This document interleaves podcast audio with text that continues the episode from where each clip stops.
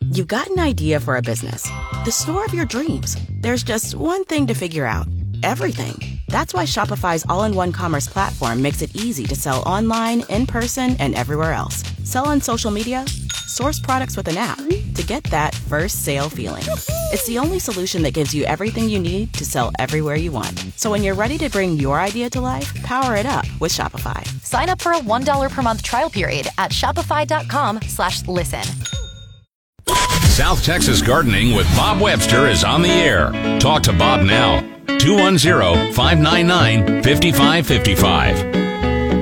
And it is a beautiful morning out there. Boy, if you haven't stepped outside yet, uh, you might even want to turn around and put on a long sleeve shirt or something like that. It was 58 degrees in my house when I left this morning. Uh, it's just going to be a beautiful Sunday out there. Doesn't look like we're going to get any rain today. Maybe a little bit tonight. Maybe some over the next couple of days. Doubt if it's going to be the storm they were originally promising us. And uh, we sure do need the rain. Put some water back in the rivers and the reservoirs all around the hill country. But uh, like my old friend Alton used to always say, every day we're one day closer to that next good rain. You know, frequently starting off on Sunday morning, every line is full. But I've actually got a couple of open lines this morning. No, we're going to start out talking with Teresa, but if you want to grab a line early, you know the number 210-599-5555. Looks like Charles just jumped in line next. So, uh, anyway, if you've got that question that you don't want to wait and deal with all the busy signals later in the show, uh, now would be a good time to calls. So, tell you what, lots of things to talk about. Uh, fall is really in the air. Time to think about that fall vegetable garden. Time to think about fall bedding plants. Definitely need to get that fertilizer on the landscape. Anyway, whatever is of interest to you, uh, you can just pick up the phone and give me a call, and we'll just get started right now with Teresa. Good morning, Teresa. Good morning, sir. How are you? I'm doing well. It's just a gorgeous morning. I, I really wish I was sitting on the other side of this window out there in this beautiful cool air, but uh, at least can feel a little bit of that breeze blowing in. It sure is a nice day. Yes, it is. And I'm fixing to get out there and go to war, and I need your help. what are you going to war against? Fire ants in a raised bed. Okay. Um, And- it's a vegetable patch, so I don't want to use anything um, toxic. I, I was looking at maybe using some orange oil. I found uh, a little article by your friend, the Dirt Doctor, Uh huh. that said you could use orange oil mixed, I think, with Dawn detergent to kill fire ants. That will work very well. Uh, it's one option. Um, you don't want to make sure orange oil too strong. Do you already have your vegetables in and planted? No, we just cleared this bed of everything okay. from the spring and summer, so it's No. it's just dirt right now. Yeah, well, that would be that would be a great option if you already have the orange oil. There's also another similar product based on rosemary. It's called Mound Drench by the folks at Nature's Guide. I'm sorry, at Nature's Creation, that is designed specifically for fire ants. But I think the orange oil works just as well.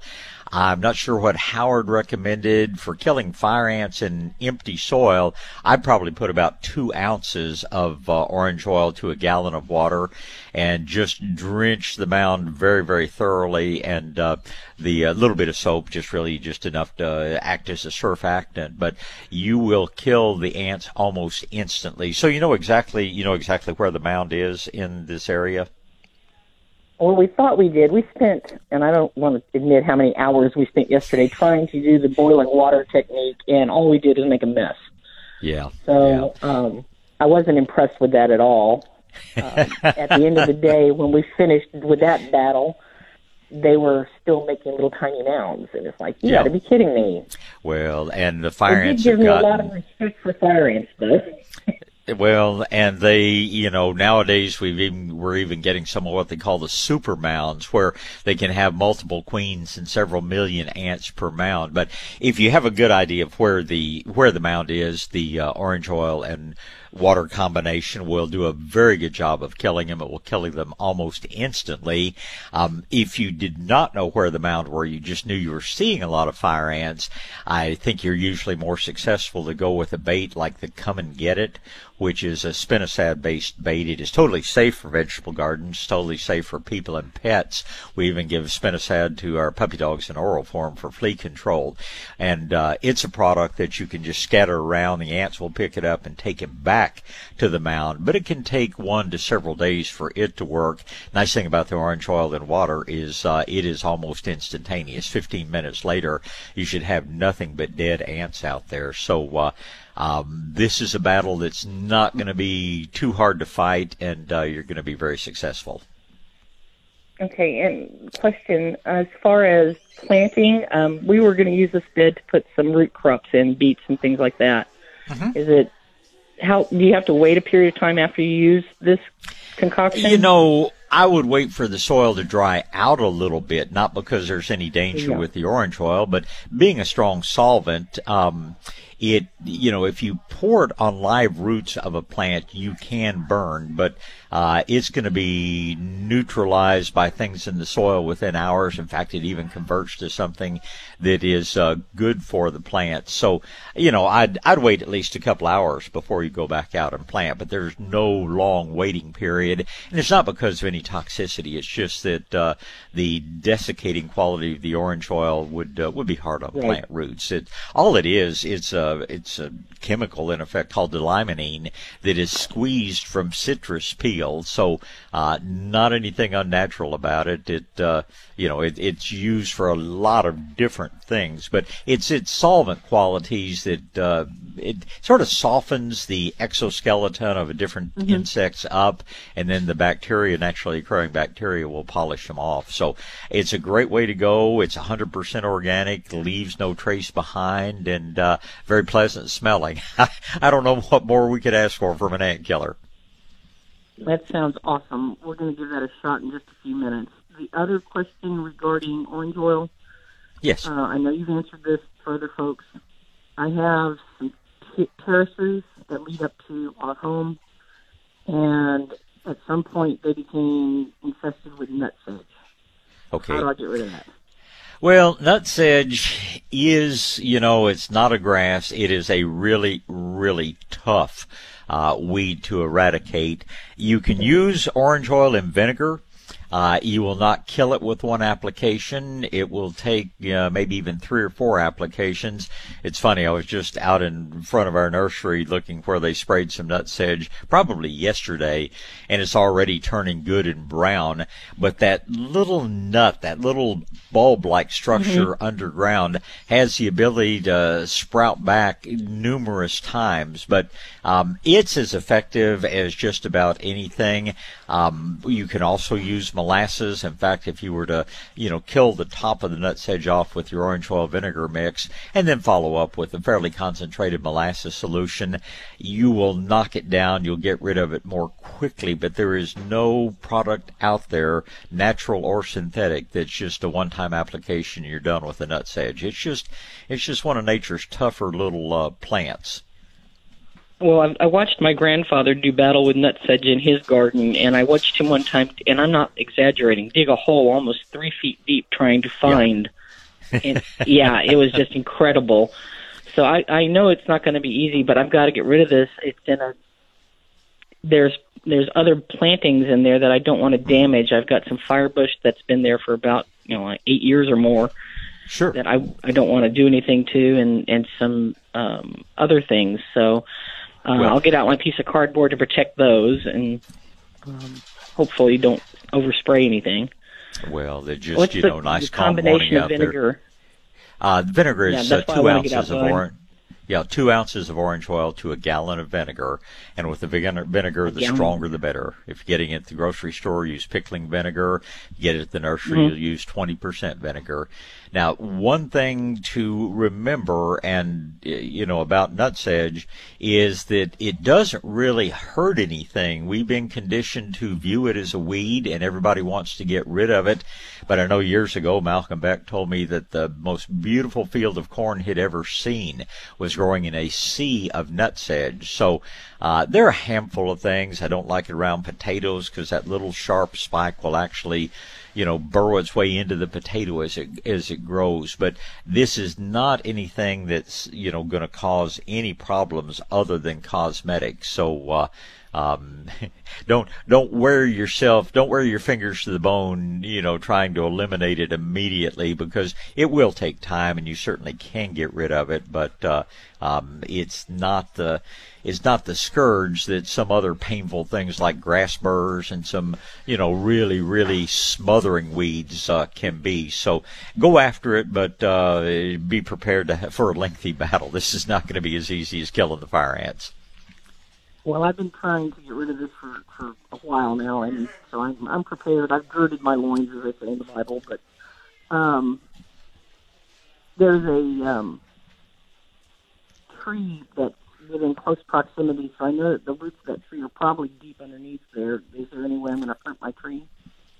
No, yes, you're not going to. Um, and the thing about it is to be persistent. You know it's going to come back. Just don't let it get really well established. I've got a little section of a of a um, concrete or not concrete, but a flagstone patio that I built a little over a year ago, and I had some nutsedge come up through it, and I was just very vigilant. Every evening, I would pull up every sign of a little bit of nutsedge coming through it. After about three months, it just gave up and died, and I've not had to deal with it in quite some time. So just uh, just be diligent about it, and uh, anytime it reappears, don't put it off. Go ahead and take care of it, and you'll get rid of it pretty quickly, Teresa. All right, I'm going to get my orange oil out. We're going to go to war you go to war on it and you call anytime we can be of assistance. And uh, let's move on and talk to uh, Charles. Uh, good morning, Charles. well, good morning, Bob. First of all, let me say that I yeah I very much enjoy your your program. I find it very educational and informative uh, on many well, aspects. Thank you very much. thank thank you for that. But my question, Bob, is I am considering planting some Japanese yews Mm-hmm. And it's in an area that receives sunlight throughout the entire day. Obviously, in the summertime, it's exposed to high temperatures, high heat. And I had read that Japanese yews don't really thrive in that type of environment. Uh, what, what's your opinion about that? Mm, if you're in reasonable soil, they absolutely love it. I've seen uh, some of the biggest ones I've ever seen that were probably, you know, 30, 40 years old are in an environment just like that. And uh, I recall seeing one over in Terrell Hills not long ago that must have been 30 feet tall. So as long as you, you know, maintain them with the appropriate water and fertilizer, and as long as you're not just sitting on a shelf of rock, uh, Japanese yew will do just fine. Now, do not confuse Japanese yew with the very toxic northern yew, which is a totally different plant. It's actually a conifer, and I don't think that well that yew doesn't do real well here to begin with. But uh, mm. Japanese yew is properly called Podocarpus. It has yew know, no relationship to the other form of you, and I've never seen it mind the heat, the sun, uh, and it's certainly not toxic in any way. So, uh, right. as long as you're able to keep up with watering and all, you should do just fine with it. Well, to that point, Bob, I do live in the Stone Oak area, and obviously we have a lot of rock here. I mean, I think my topsoil is maybe two or three inches at most. Um, mm-hmm if I can't dig down deep enough, what do you recommend in terms of the type of soil that I plant uh, into the hole with the Japanese yew? I just you know a good uh, garden soil. You don't ever you don't ever want to go out and just find the most perfect soil in the world in planting landscape plants because then the plant has no incentive to grow its roots beyond the hole. I basically fill the soil you know, that I took out of the hole is what goes back in. Now, obviously, if you have to pry some big rocks out of the ground, you may need some additional soil. But I just use uh, I just use a garden mix of some sort. Uh, only thing wrong with using topsoil would be number one, it's hard to find good topsoil, and it almost always has weeds in it. But uh, the one thing you don't want to do is, in effect, create a basin that would hold water. It's not one of these things where uh, we're going to go and jackhammer a hole in order to get the plant in the ground. If you can't dig deeply enough, then you need to think about building sort of a raised bed around it, perhaps using, you know, rock or brick or whatever material your home is made of. You can make it very attractive, but uh, the last thing we want to do is uh, is just jackhammer a swimming pool into the rock that's going to hold water Right. because that would be highly detrimental. When you look around your yard, do you have any good sized trees on your property? Do you have existing vegetation there? I actually do. I have some very large live oaks. Well, that tells me that there are plenty of fissures in the rock because you can always judge the amount of rock and uh, its proximity to the surface by the size of the trees. If you told me you have, oh, I've got a bunch of trees and they're all about four inches in diameter, I'm going to tell you you're sitting on a shelf of rock and you're definitely going to have to, uh, you know, to build up. But if you've got those big old majestic live oaks that you have in a lot of the stone oak uh, development out there, you know, obviously you've got lots of fissures down in that rock where those trees are able to put their roots and thrive. So uh, I I see long term prospects for you doing very well there. It's just a question of uh, getting it into the ground and Right. and hopefully the uh, I don't know. I helped a friend do some landscaping out there uh, in her yard a few years ago, and there were places in her yard we could dig a nice hole three feet deep, and then there were places where the rock was right up against the surface. So. Um, if you have any latitude in uh, moving the the siding of this plant around a little bit, it'll be a little bit easier. Um, what does the fellow said? If it weren't for bad luck, I'd have no luck at all. Sometimes uh, I, I find that you know the, the the biggest rock ledge in the world is always right where I want to plant that plant. So uh, just get out there with your digging bar, probe around, and uh, see what you find. But I I wouldn't have any hesitation for planting a, a Japanese yew in in your area. Uh, remember, it's going to be an upright shrub. It's going to not be as spreading as something like xylosma Right. or even pittosporum. But uh, beautiful tree, long lived tree, and very few problems. Excellent. Thank you very much, Bob. Have a great day. My pleasure. you have a good day, Charles. Thank you, sir. Goodbye. All right, got to do a quick break, and then it will be Bill and Mac, and uh, I get to talk to you for a moment about Tank Depot, and uh, you know, if you're looking around, if you're looking to take on a new project, everybody is looking for projects right now. It's why the landscapers are so busy. It's why the hardware stores are so busy. It's why my friends at the Tank Depot are fairly busy too, because a lot of people are realizing the advantage of having rainwater catchment. You know, every time we get an inch of rain, if you've got a, the average 3,000 square foot roof, you'll collect a couple of thousand gallons of rainwater. You look at how much money that'll save you on your SAWS bill. You look at how nice it is to have that good, clean rainwater. And, uh, you know, it just makes sense. But you have to have tanks. You have to be able to store that water. And that's where the Tank Depot comes in. They've always got the best prices. They've always got the best quality tanks. And you would not believe the selection of different styles of rainwater catchment tanks. Of course, they also have many other kinds of tanks. Transfer tanks, tanks for the back of your pickup, open top tanks, bait tanks, chemical storage tanks. If it's a tank, you're going to find it at the Tank Depot. Check them out today online at tank-depot.com. Weekdays, you can go see them if you like. They're over on Southeast Loop 410, just south of Rigsby Avenue, and uh, they can offer delivery if you need that service as well. That's the Tank Depot. South Texas Gardening with Bob Webster. News Talk 550 KTSA and FM 1071. All right, back to gardening, back to the phone lines. It's going to be Bill and Mac and Judy and Dave, and Bill is up first. Good morning, Bill. Hey, good morning, Bob. Uh, I hear Good morning. you telling people uh, about the uh, uh, grass. It's uh, the carpet grass. It's good for shade. The Delmar and the uh, palmetto. Yes, sir. Uh, What's the What's the one for full sun? Best one for full sun is the one that was developed jointly by the University of Florida and Texas A&M, and they have the totally unimaginative name of Floratam uh, for that grass. It's a little coarser grass. It actually is better in the sun than in the shade.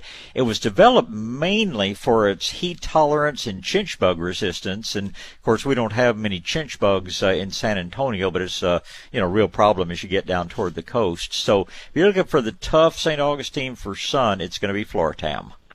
Yep, very familiar with it. I just didn't know if there was one that might be even better. That's I haven't heard of it yet. They there's several new ones out, and uh, I don't think they've improved them at all. In fact, some of the ones they've came out with several years ago, like Raleigh, has turned out to be a very, very brown patch susceptible grass. So, uh, right. Still my choice for the sun. Either Palmetto or Del Mar still my choices for the shade. Okay. Uh, the main reason I called, my neighbor and I are going to go in partners on a, a, a large load of uh, compost, and we okay. called uh, New Earth, and they say that it's not too early to put it down. Is well, uh, depends on whether you believe the weathermen or not.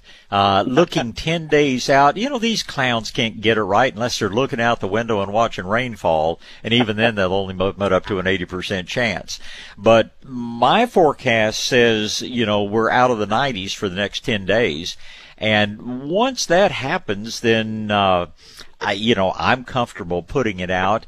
And even if you put it out when the weather's still hot, you're not going to kill your grass. You're going to get some yellowing. You're going to make your grass not look so good. So, um, I, you know, we, we've got a several months window for putting it out. So I'm not in a rush to put on my fall compost. But if this is the time that you have the time and, you know, and, and the help to do it, uh, I think you're probably okay to put it out and just, uh, you know, go for uh, uh, they will do it anyway, but just tell them you want the most finished product they have, whether you get it directly from New Earth or whether you get it from Stone and Soil Depot.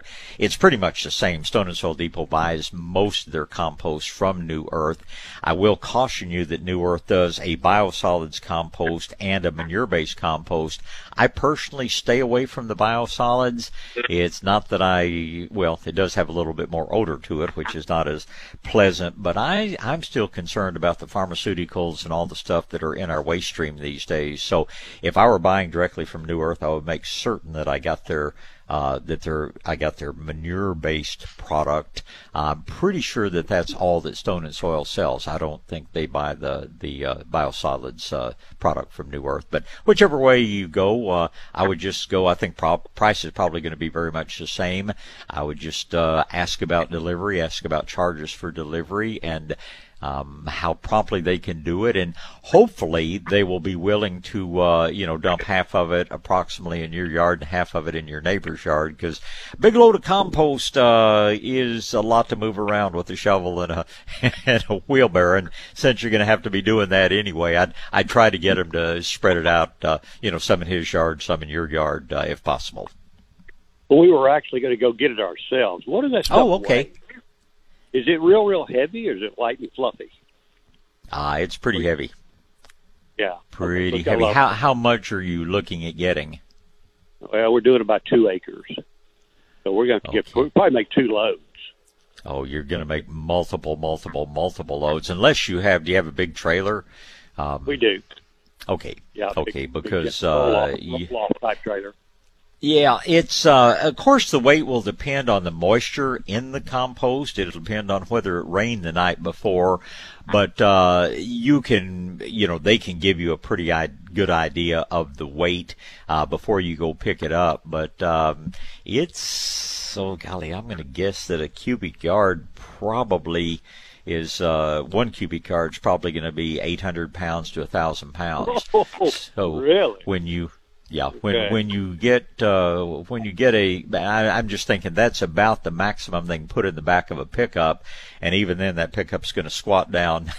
yeah. even my 350, uh, uh, you know, knows that it's got a load in the back of it. But uh, ask them, uh, you know, when you order because they have to keep up with weight uh, because of regulations sure. and things like that, and. Uh, um, in fact, for safety purposes, they'll be very careful that they don't overload um, your vehicle or, or overload your trailer. But uh, um, okay. you know, and if you're if if if, you, if you're a rural guy and you're you're used to doing this, you know that you're always going to use a trailer, a four wheel trailer rather than a two wheel trailer, oh, yeah. and take a oh, good yeah. tarp to cover it. So. Uh, um, oh. The troopers don't worry about what's flying off the trailer, and uh, but no, it's great if you can pick it up yourself. But uh, you're going to be getting a good deal of it, and there's uh, uh, and I'm trying to remember exactly what they call it. Uh, putting it in a trailer. I don't know if they make one for a trailer, but uh, there's a neat little device. Uh, I think they called it the load handler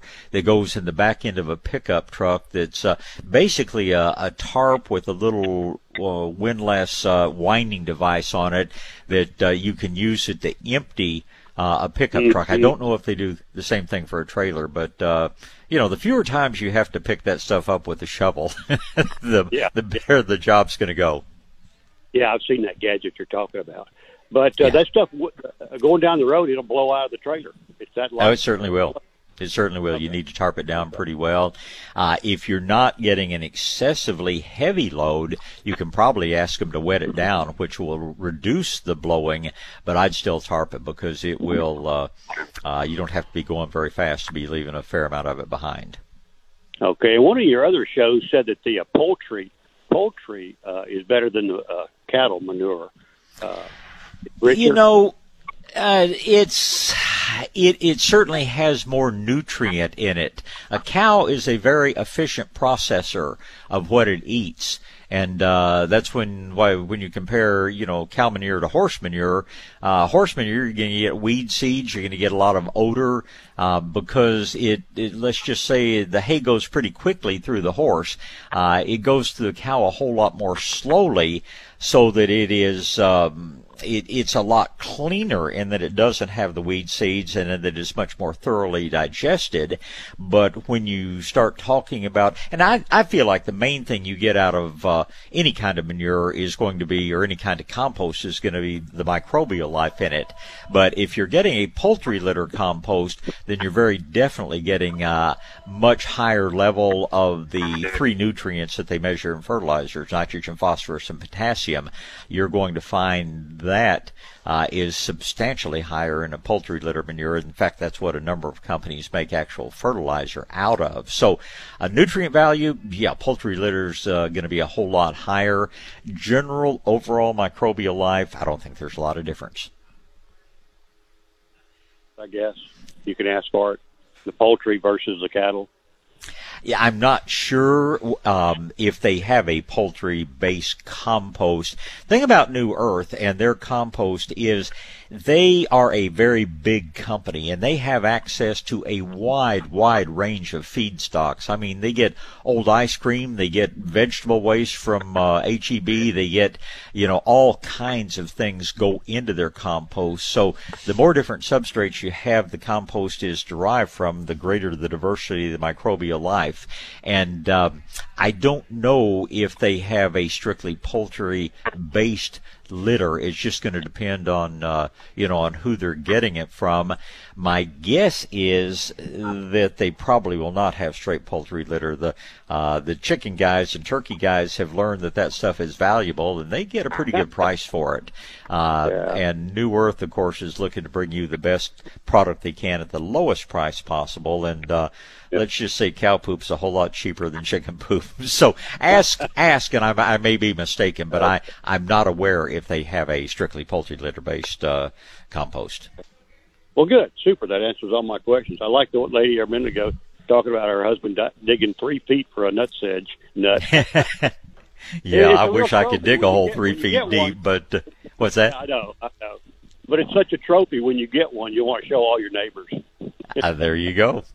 All right, thank you, I'll let you go. Bill, you get out and have a wonderful Sunday, and uh, it's good to talk to you. Thank you, sir. Goodbye. All right, looks like I better pause for a quick break here. Mac is up next, then Judy and Dave. Um, I get to talk to you about Rhonda's Nature's Way, and that's another subject that's just near and dear to my heart because, you know, I lead a very active life, always have, and I'm, you know, very happy with the fact that I can't really think of anything I can't do that I could, you know, could do a few years ago. I credit a lot of that to, uh, you know, knowing who to ask for help with supplements, with vitamins, with, uh, different products just to maintain good health. Uh, right now, I personally think it's very important to do everything you can to keep your immune system up. I think it'll really really make you more resistant to the COVID. And if you get it, it's going to make your chances of a complete, quick recovery a whole lot better. I rely on Rhonda Bone, Rhonda's Nature's Way, to ask my questions of, and I love her immune support formula. I love her, some of the vitamins that she carries. They're just, you know, head and shoulders above anything you're going to pull off a grocery store shelf or a chain pharmacy shelf where they really don't know anything but the name and the price. Rhonda's the opposite. She knows everything there is about every product on the shelves. Uh, she has tested it. She can tell you all about it, and you'll get things that work for you specifically. And everybody's body's a little bit different. You want to find out a little bit about yourself? Go have a reflexology session, and she will tell you literally how every organ in the body is functioning. She she said, "Oh, you had an ulcer one time, didn't you?" When I did, and I said, "Yeah, that was all the way back in grad school." And she said, uh, "Well, your body remembers." Anyway, Rhonda's an amazing lady, and her stores are a great place to find things that are going to help keep you healthier. And if you're like me right now, working out in the heat a lot, remember you need electrolytes along with that water you're consuming. And she's now carrying the what I love. It's it's something called Ultima. It's a great electrolyte formula with all without all the sugar you get in the sports drink, and she's got a good selection of it there. I go in periodically and work hard to clean her out, but she's she's very well stocked. Just get by and see her sometime. You can't go see her today because they're always closed on Sunday, but Monday through Saturday, Southside stores over on Southwest Military, Northside stores there in that shopping center at the corner of I-10 and Callaghan, kind of across the parking lot from Sprouts. You go see my friends if you want a healthier, natural way to live, and that's Rhonda's Nature's Way. South Texas Gardening with Bob Webster is on the air. News Talk 550 KTSA and FM 1071. All right, back to gardening. It's going to be Mac and Judy and Dave and Mark, and Mac is up first. Good morning, Mac. Good morning. I'm enjoying your show. It's a breath of fresh air compared to everything else that's in the news and on the radio. I don't, I don't listen to much of anything, but uh, Oh, yeah. Jimmy Buffett and uh, occasional classical music, and I'm afraid the news station just lost me a while back. So well, glad to be that bit of fresh air. Well, it's appreciated, and I have four quick questions. One was last week you were talking about pruning a tree and not uh, going right up against the trunk. And, okay, I think uh, if I remember right, we were talking about young trees and every leaf on a tree is in effect a sugar factory. And if you want a skinny, weak trunk, you do what a lot of the growers do, and that is cut off every little branch that comes out up and down the trunk. A more, a more quality oriented grower will leave the small branches up and down the trunk, but will not let them make big limbs. What I do when I set out a young tree is I will go through usually every winter and I just all those little side limbs coming off, I will cut them back to about six inches long you know, fairly well up the trunk. And then I let them come back out because everywhere I've got leaves up and down the trunk, it's pumping sugars back into the trunk and that trunk's going to expand in diameter and expand in strength much more quickly. than when that trunk is up to, you know, six, seven inches up to a really nice sized tree, then I'll go through and cut them all the way back up against the trunk. But, um, the name I've heard applied to it by good growers is trashy trunk and uh, I certainly do recommend it. Pretty much on any hardwood tree, or well, really any any tree that you're planting out there, other than palm trees. Well, that's interesting. How, on a uh, on a tree that you're pruning, just mm-hmm. a, a well-established tree, uh-huh. is there a is there a, a rule of thumb on how far to stay away from the trunk when you take off a limb? Well, there there is. It will vary from tree to tree and actually vary from limb to limb. If you will study where that limb comes out, you'll see a slight difference in the bark, and that is referred to as the branch collar, C O L L A R. Mm-hmm. And you always want to cut just beyond that because that branch collar is loaded up with cells that are ready to come back and grow over and seal up that wound. So you never want to cut the branch collar off. You want to cut just beyond the branch collar. Uh, some trees that may be a quarter of an inch out, some trees that may be five eighths of an inch out. It's always going to be pretty close to the trunk, but definitely not flush with the trunk. That's fascinating. Well, now I have some question, uh, three quick questions on seeds Well, okay. two on seeds and one on a plant. Mexican buckeye. Mm-hmm. I have a last week. I came across a uh, Mexican buckeye mm-hmm. in a uh, natural landscape, and it was just loaded with pods and uh, seeds. The mm-hmm. pods were partially open, the seeds were dry, and I picked a lot of them. And I okay. have done this before, and I talked to you about it. I asked this question for you before, but I need a little refresher on this. When you said Mexican buckeye was a wonderful plant and tree. Uh huh. Yeah. Well, it's more of a big those? shrub, but yeah, it's and it's. i I'm sorry. Set when them out. Set those out, the the the, well, the the little seeds. Mother Nature's doing it right now. If those seed pods are partially open and the you know seed is falling, it doesn't really make any difference whether you plant them now or wait till next spring. They may not sprout until spring anyway, but I tell you, Mexican buckeye is one of the easiest plants to propagate from seed I have ever planted. I don't really do anything to prepare the seed except you know poke it about an inch deep down in a pot full of soil and it seems like uh, sometimes I feel like I plant 100 seeds and get 150 plants. So uh, that's one that should be easy for you. Collect your seed and either plant it now, or if you want to put it in a you know a bag in a cool place and plant them in the spring, you can do whichever you like. Okay. My next question is on uh, guajillo. Mm-hmm. Uh, I know my dad always loved guajillo. Mm-hmm. Uh, bushes because he said that was excellent feed for uh, cattle and deer and whatnot. Right. And I saw it. Another thing they had, they had a guajillo plant that I thought uh, made an attractive uh, shrub or bush. And mm. I got to thinking, when is the time to, if you were going to, uh, put out a guajillo seed? Um, again, you can do it almost any time. It's going to be a hard seed. Mother Nature designed that plant so that its seed could lie there for years if necessary before the conditions were right for it to sprout and grow. I, you know, you'd have to love a native landscape look to think of guajillo as a uh, as an attractive landscape plant. It's it's not going to win any beauty contest in my well, book, but if if it's a plant you like, it's certainly a, a hardy native shrub. Well, uh, that's me, and I, I like native stuff like that. And mm-hmm. the Mexican buckeye, does that seed last for years?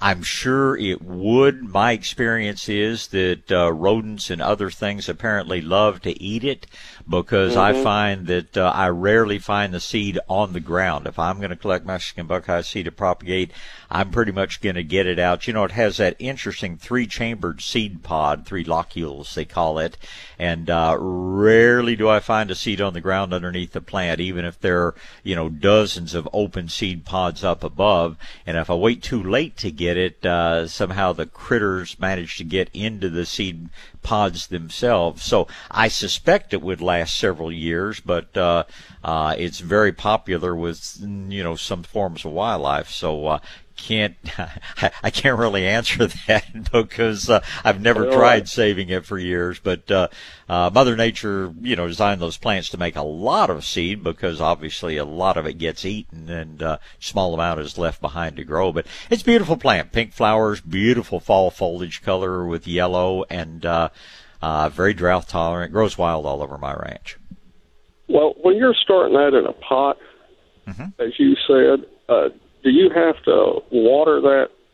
What what would you do? Just set it out, let nature water it, or would you no, water I'm, it? I'm gonna I'm going to keep the soil moist. Worst thing that can happen is you water enough to get it started, then you stop watering, uh, whether it's wildflowers or whether it's Mexican buckeye. Um, so once you start watering it, you've taken on an obligation to care for it. And I'm just going to keep that soil moist. I'm not going to keep it soggy wet. I'm going to be like nature. I'm going to water it really thoroughly when I water it. And then when it's good and dry on the surface, I'm going to water again. And obviously, once the plant grows, once the plant has foliage on it, it will dry much more quickly.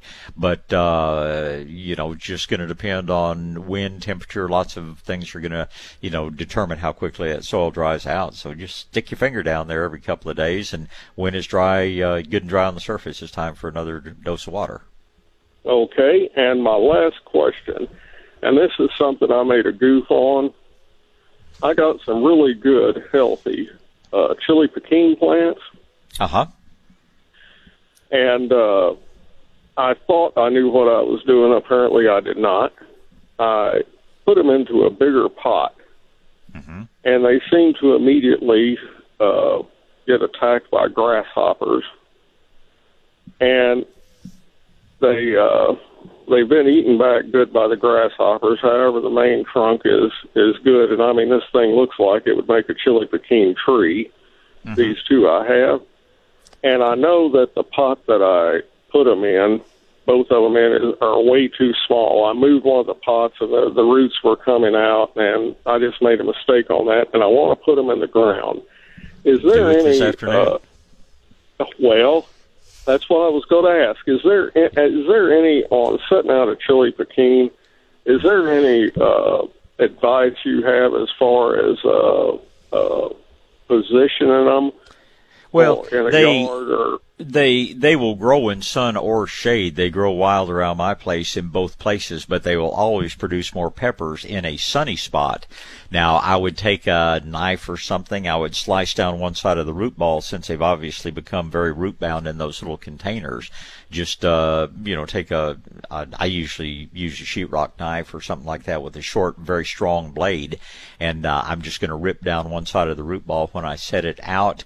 Uh, mulch it. I probably, since it's not going to have a long time to get established before winter, uh, if we get really severe weather, I would cover it.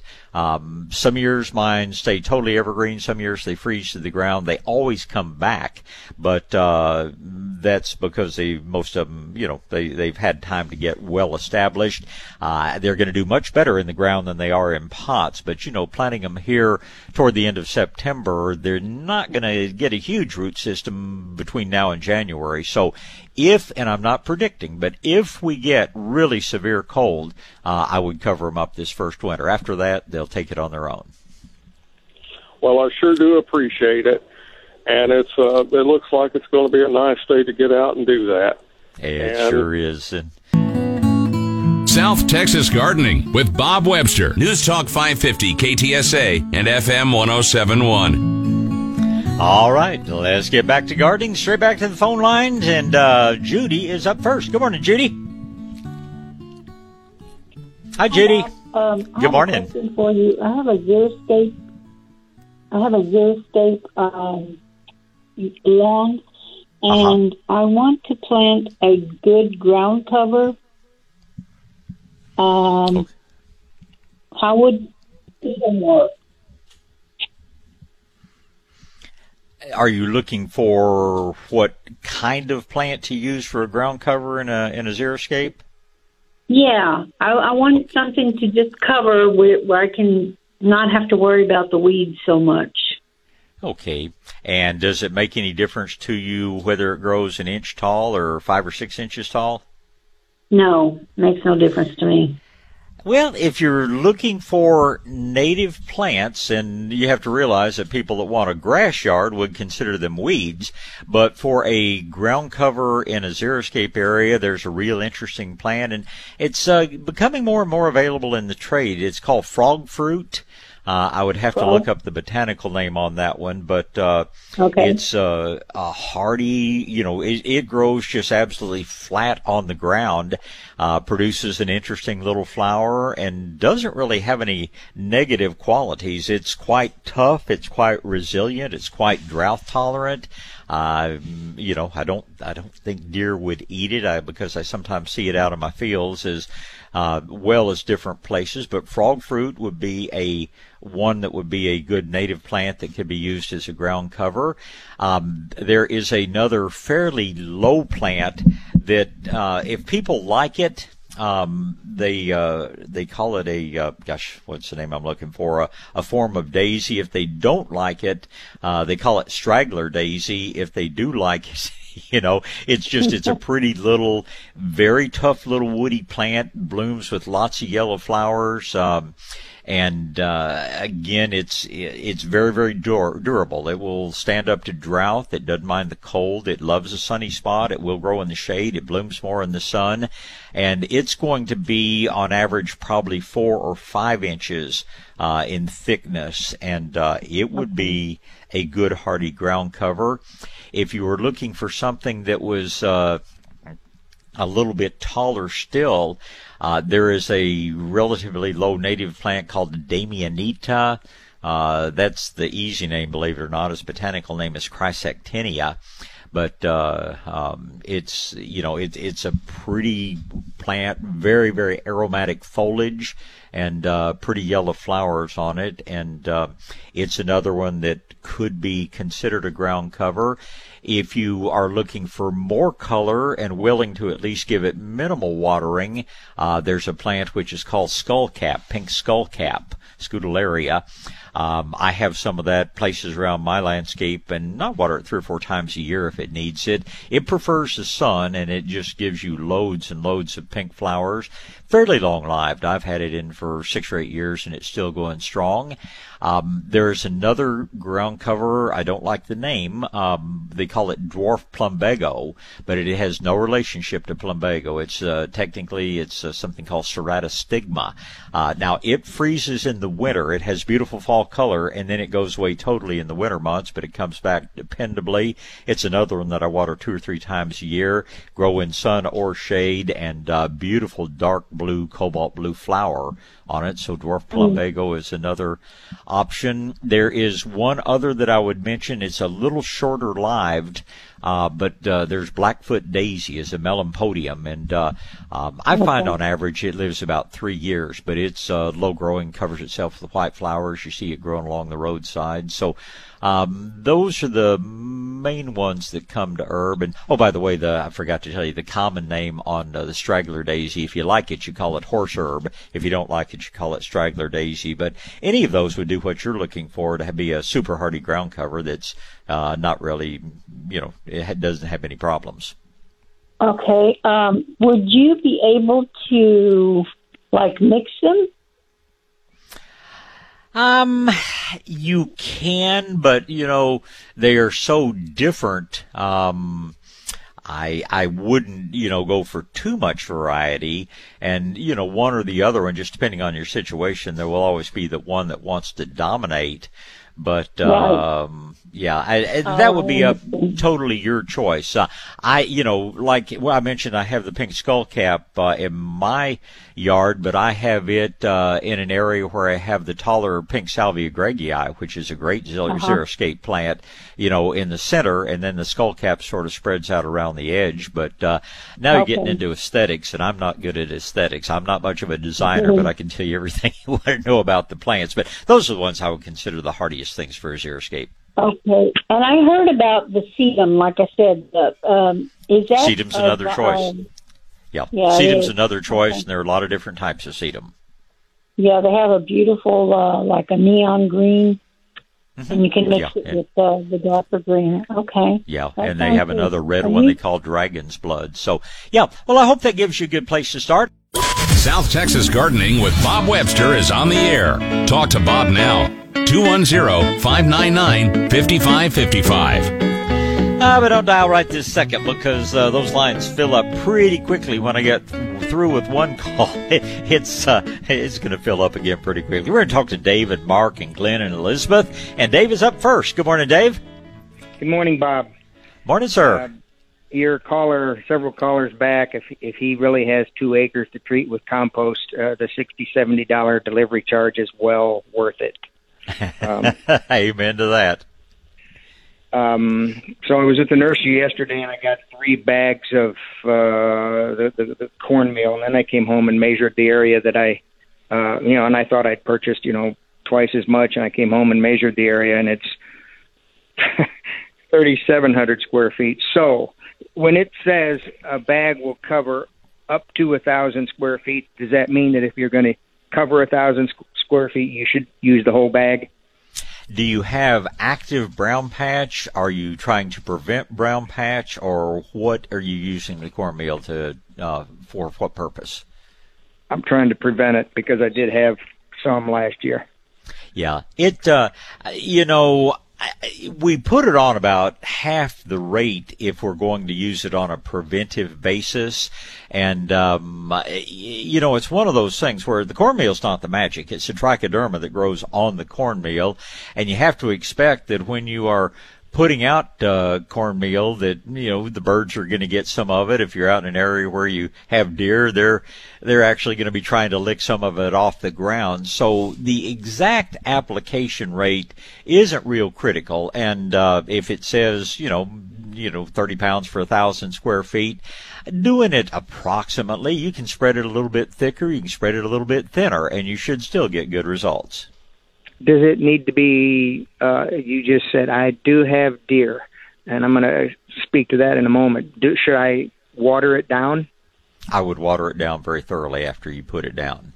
Deer are okay. not as hungry as they were 30 days ago before we had some good rains, but uh, if you just overrun with deer, I'd even consider, uh, you know, soaking the cornmeal in water and then actually, uh, you know, spraying the water around as a means. Um, but it, it's strictly up to you. Again, the deer aren't going to get it all, and you don't live on a golf course. That was one problem we saw. I think it was golf course in Houston was having a real bad brown patch problem, as they do with their synthetic chemical fertilizers, and they put out uh, cornmeal, which effectively controlled the brown patch, but the deer coming in, their little hooves just tore up the greens and did not make any friends that way. But uh, um, so yeah, I would put it on a little heavier. I would definitely water it down good. And if your deer tend to come out and eat mainly in the evening, put your cornmeal down in the morning and water it good. Just you you want to get as much of it. Uh, outside of the deer tummy as possible, but uh, um, you, are going to get good results uh, regardless of what you do with it. You just want to maximize okay, well, them. I'm at 281 and 1604, so you know we have the deer problem right there. Oh yeah, um, absolutely. Uh, a year ago, uh, speaking, moving to deer, a year ago, I walked out the front door and saw a red bud that had been shredded all the way around with some uh-huh. uh, deer in in rut, and you told me how to what slurry to put on it, and, yeah. and I've talked to you since, and the tree has survived. So uh, thank you for that. Now I've got those trees wrapped right now, so just some little cedar sticks for a couple more months till the rut's over. But as I was spreading this cornmeal this morning, I walked up to a crepe myrtle that even Mr. Vaughn was impressed with, and it looks like somebody took a utility knife and, and about 14 inches of it just scraped it about 18 inches, 20 inches, you know, vertically. I mean, that, mm-hmm. that the crepe myrtle is not gonna is not in any risk, but I mean, I, it looks like a deer did his thing on that tree. It has never happened before.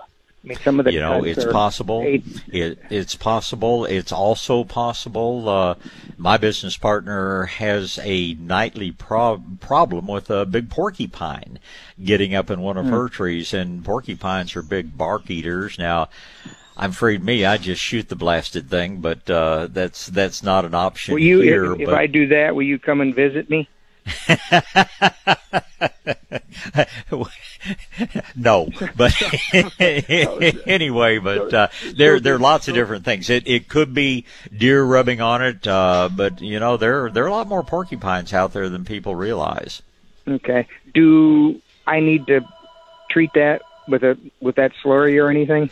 It will heal more quickly if you do. If it's not girdled all the way around, I'm not going to tell you it's mandatory, but uh, um, I would I would treat it. Okay, and what was that combination? I know there were ashes and something else. Oh, ashes and rock phosphate, and there's no exact thing. If you go to Howard Garrett's uh, dirtdoctor.com website and just look at uh, tree goop, very descriptive okay. name. But uh, rock phosphate, a little bit of wood ash are the two principal things. I'd have to I'd have to go back and look it up myself to tell you. I, I, you know, since I put a seven and a half foot fence around my, you know, the bigger yard around my house, I don't worry nearly as much about things getting girdled. Uh, so sure. it's been a while since I had to put the tree goop out. Okay. All right. Well, it'll cover it for today, I believe. Well, you get out and enjoy this beautiful Sunday, Dave, and we'll talk All again. Right. And I'll talk to Mark next. Good morning, Mark. Good morning, Bob. Morning, sir. Well, we got a nice break here. from the summer. well, and it looks like I'd like to hope that we are beyond those summertime temperatures. Uh, my forecast, at least, uh, showing nothing above the middle 80s for the next 10 days. So I sure hope that materializes. I think Wednesday they're showing the high not getting out of the 60s, but I'll believe that when I see it. Yeah, yeah. We we actually went nine weeks with no rain. We had like two Yeah. tenths, and boy, Yep. everything was brown. And now and now the KR blue stem is coming out. It, this stuff pretty much goes dormant when it's that dry. I mean, it looks brown, but Oh, it, it yeah. I would, there are a lot of native grasses that do, but it's and it's amazing how you know less than 24 hours you'll see things start to green up. And uh, right now, my ranch has got more lush grass uh, um, than you know I've I've had in a year or two. The rains really came at the right time, and you know if you're doing, uh, I know you're not a cattle or horse person, but for folks who are able to do rotational grazing or at least uh, you know moving things like my business partner just has a whole separate pasture that she can move all the cows over to and uh, let the first one recover. So um, it's it's rains came at a very very good time this year. Hopefully we'll get more in the near future because uh, my meteorologist friends tell me we're moving into uh, you know more of a La Nina pattern where we can expect to be drier over the next six to eight months. All right. Yeah. Well, yeah, we're good for now. Oh, oh, the quick thing. A friend on the other side of town had 1.8 inches to start with, and he was digging Yeah. post holes, and he went down 18 inches and hit dry dirt. Oh, absolutely. Yeah. So, so an inch was about 10 inches into the ground. Yeah. Well, and anyway, that just depends on the type. You know, it, we have not Yeah, had soil. enough rain in most areas to really soak that subsurface soil, but uh, enough to help the grasses. But we still need more to help the trees. Right. So I got one tough problem and one bad situation here. the tough problem. We uh, we've had two different ant problems to deal with. the first one was the ants are in the in the styrofoam insulation in the patio roof, and I think they actually eat the styrofoam. And I kind of got rid of that by drilling holes and injecting some pyrethrum into it. But it well that that's kind of gone away. the one that hasn't gone away we have carpenter ants that are apparently in the walls, and they Mm-hmm. they've been there for years, and they're they're in the wall by one of our patio doors, and you rarely see them, but some nights they come out of a little hole on the outside and they're scurrying around the door. okay, so um, the other thing is in the house. Some nights we'll get up in the middle of the night and there's several dozen scurrying around on the tile floor, and you have no idea where they came in. It turns out our latest dog there's a couple places, one in the garage and one in the house, where she just sits and looks at the wall, and we're Uh-huh. pretty certain that they're in a interior wall between our utility room and the garage. Mm-hmm. Now we have no reason to know that other than she stares at the wall. well, Well, you know, So- there was a pest control company that uh, actually had a beagle that they took around that supposedly could sniff out termites. But I have always been able to eliminate carpenter ants with, uh, you know, with orange oil and water. But I will tell you, uh, my my business partner and her husband have a travel trailer, and that had some really tough ants. I have no idea what uh, what kind of ants they were, but they were really hard to get rid of. And uh, she actually, uh, I believe, talked to the people at ABC. I'm not sure one of the pest control companies, and got a bait that she put out that uh, eventually pretty much eliminated them. Now, every carpenter ant problem I've ever had, uh, fairly concentrated orange oil, like four ounces uh, uh, to the gallon, or you know, even sometimes I've used as much as two ounces in a quart sprayer, sprayed around, has totally eliminated any carpenter ants I have had. I had a friend that had them in wooden shutters on her home, and uh, she used the orange oil and water. Uh, later, a builder friend convinced her that she needed to call an exterminator who came out and took the shutters off and said, Lady, you don't need me. Whatever you did, you've killed all the ants out. So, uh, orange oil and water would sure be the place that I would start. there's there's no place on the outside on the ground where we see them. They're strictly in the walls.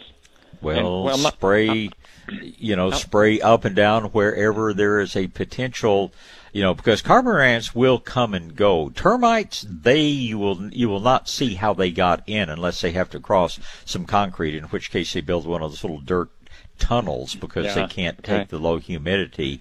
But uh, those carpenter ants are coming and going. I've seen places where people had a tree up against their home and they're going up the tree, out the branch, and down, you know, into the woods. So. Uh, I, you know, I would, I would use my pump up sprayer and I would just, you know, go, uh, you know, kind of a 10 foot radius around any spot that you think they are inside.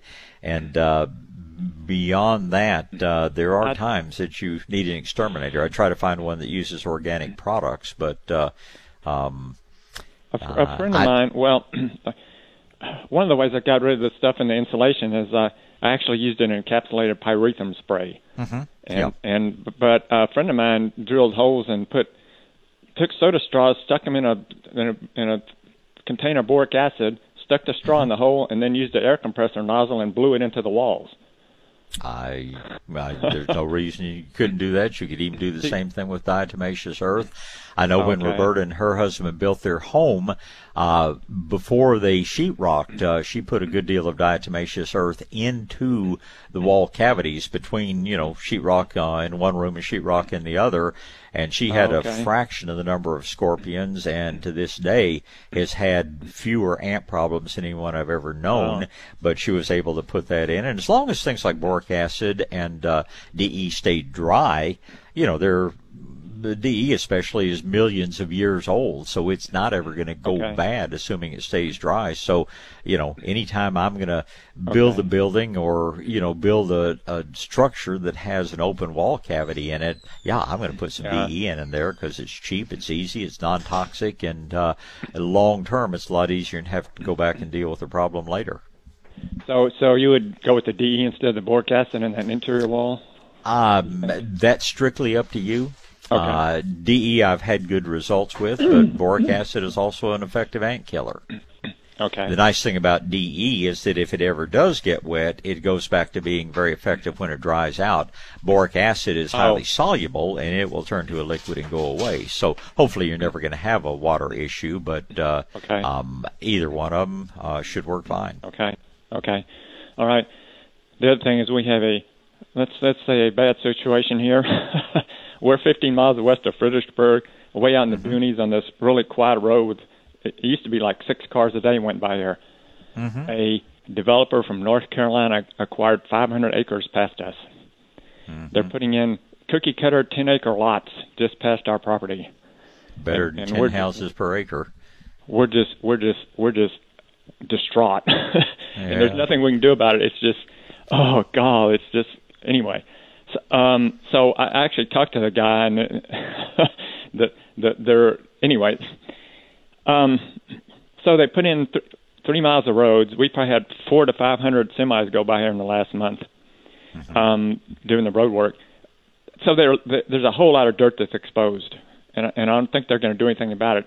But so there's no hydro mulch, but a- as far as putting some, to stabilizing dirt in the hill country, should I just call Native American seed, or do you have any ideas on that? If if that Well, where you're stabilizing dirt, you know, this uh, erosion matting that uh, you see them use along the highways, it actually has uh, the seed, you know, in built in with a uh, biodegradable, uh, usually some sort of paper product that you literally.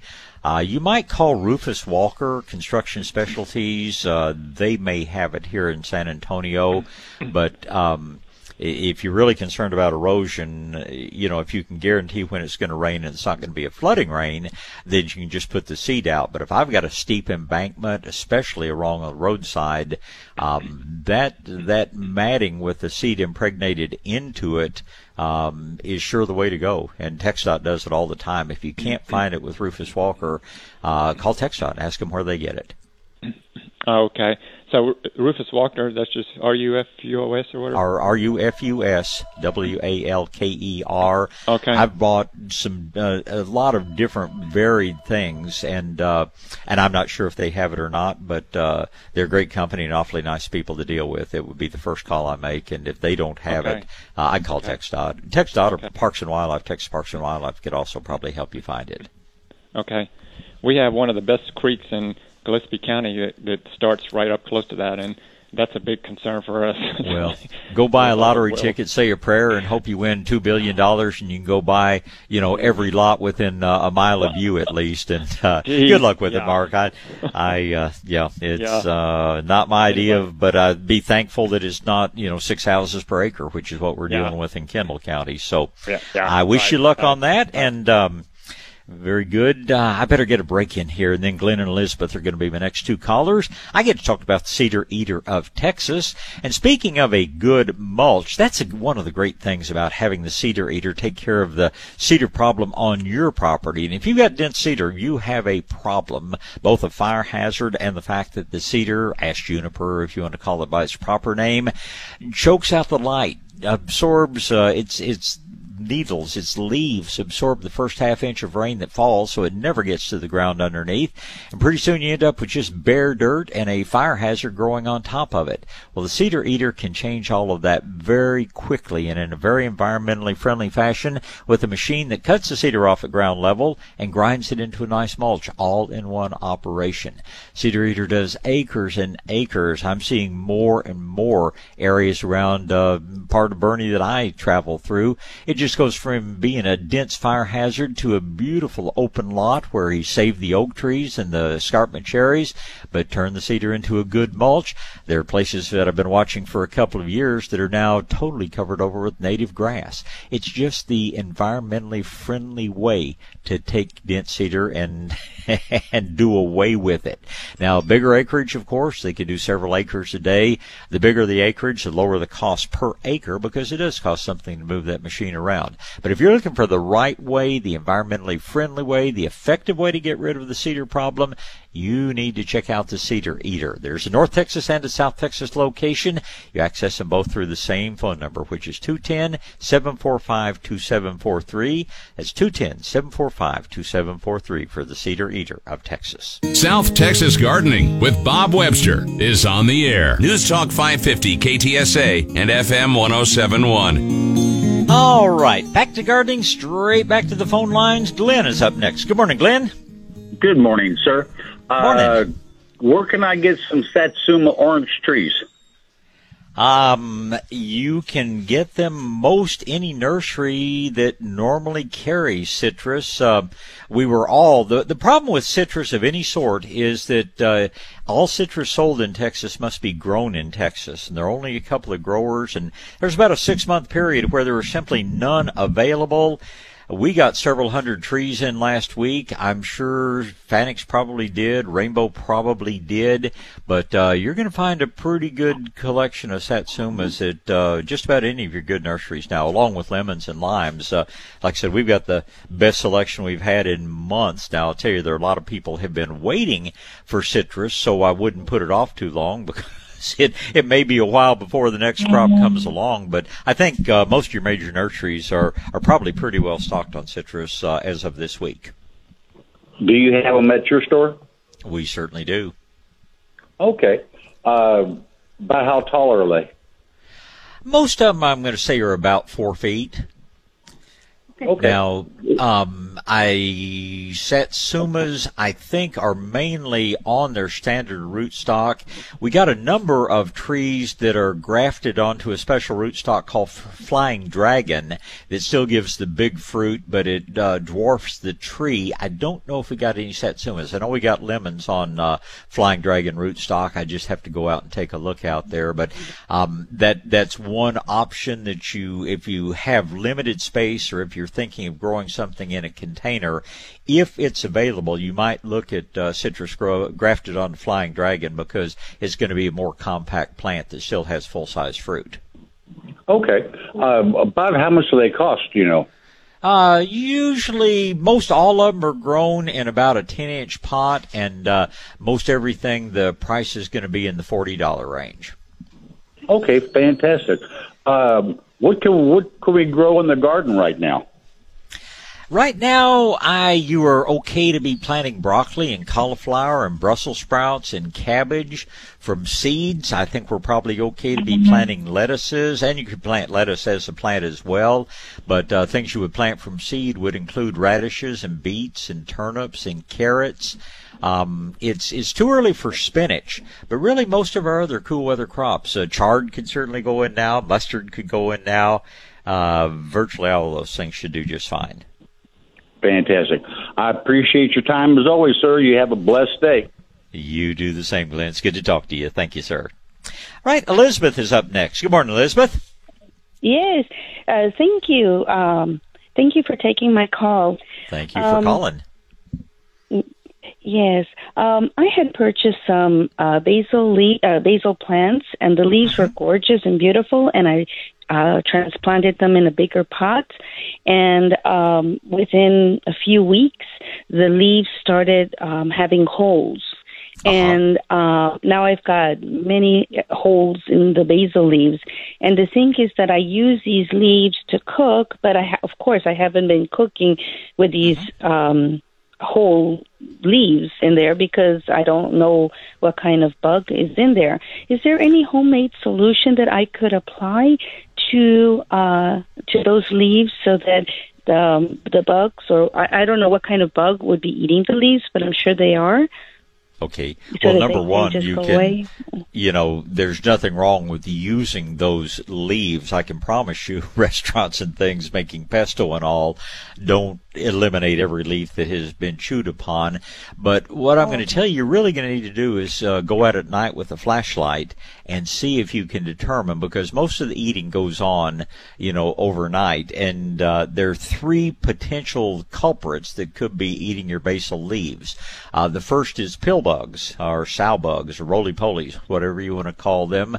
Um, if that's what you have, there is a non-toxic bait that you can put out called Sluggo Plus and um, uh, you can do that if you want to use you know a different technique. Uh, if it is uh, the pill bugs, you can take and you know dig a small hole and bury a glass, not a plastic, but a, a glass jar down in where only the rim's exposed. Put a piece of lettuce, put a piece of apple in there. The pill bugs crawl over the edge by the hundreds and they can't get out. And then periodically you just take your jar and go dump it in a bucket of soapy water or whatever and be rid of it. So if it's pill bugs, either the uh, uh, Sluggo Plus or a little pill bug trap. The second culprit uh, would be a black beetle, usually a shiny black beetle. Uh, there are lots of different kinds of beetles. I love Charles Darwin Darwin's comment uh, 150 years ago. He said the good Lord must have had an inordinate fondness of beetles because he made so many of them. So uh, there are some beetles that will eat on your basil. If those are the culprits, there is a product called Spinosad, S-P-I-N-O-S-A-D, Spinosad soap that will safely take care of them, and you can just rinse your leaves. It's non-toxic to people and pets. Um, but uh, the spinosad soap would be my solution if it uh, is is some sort of beetle. The third possibility is a little caterpillar. And uh, by the way, the beetles will normally just eat anywhere on the leaf. The caterpillars usually eat from the edge in, but there's a little green caterpillar that uh, will actually there's several kinds of caterpillars that are quite frequently found eating basil leaves. There is a non-toxic product that contains something called BT. B is in boy, T is in Tom. Uh, stands for Bacillus thuringiensis. BT again is a is a safe natural product that kills caterpillars. It's harmless to people and pets. Again, you would just rinse your basil before you use it for culinary purposes. So uh, it's bound to be one of those three things. Uh, I guess I should throw grasshoppers in, but grasshoppers you would almost certainly see because they're active during the day. But uh, your three nighttime marauders are going to be the pill bugs, the beetles, and the caterpillars and your choice of safe products to control them will just depend on which it is. So what to need to do is go out at night with a flashlight, and I think you'll pretty soon be pretty quick to be able to tell what your uh, who's doing the damage to your basil. Well, thank you. Thank you very much. And the same thing would apply to all the other plants, all the other herbs that I have, or that's just, uh, it only likes basil?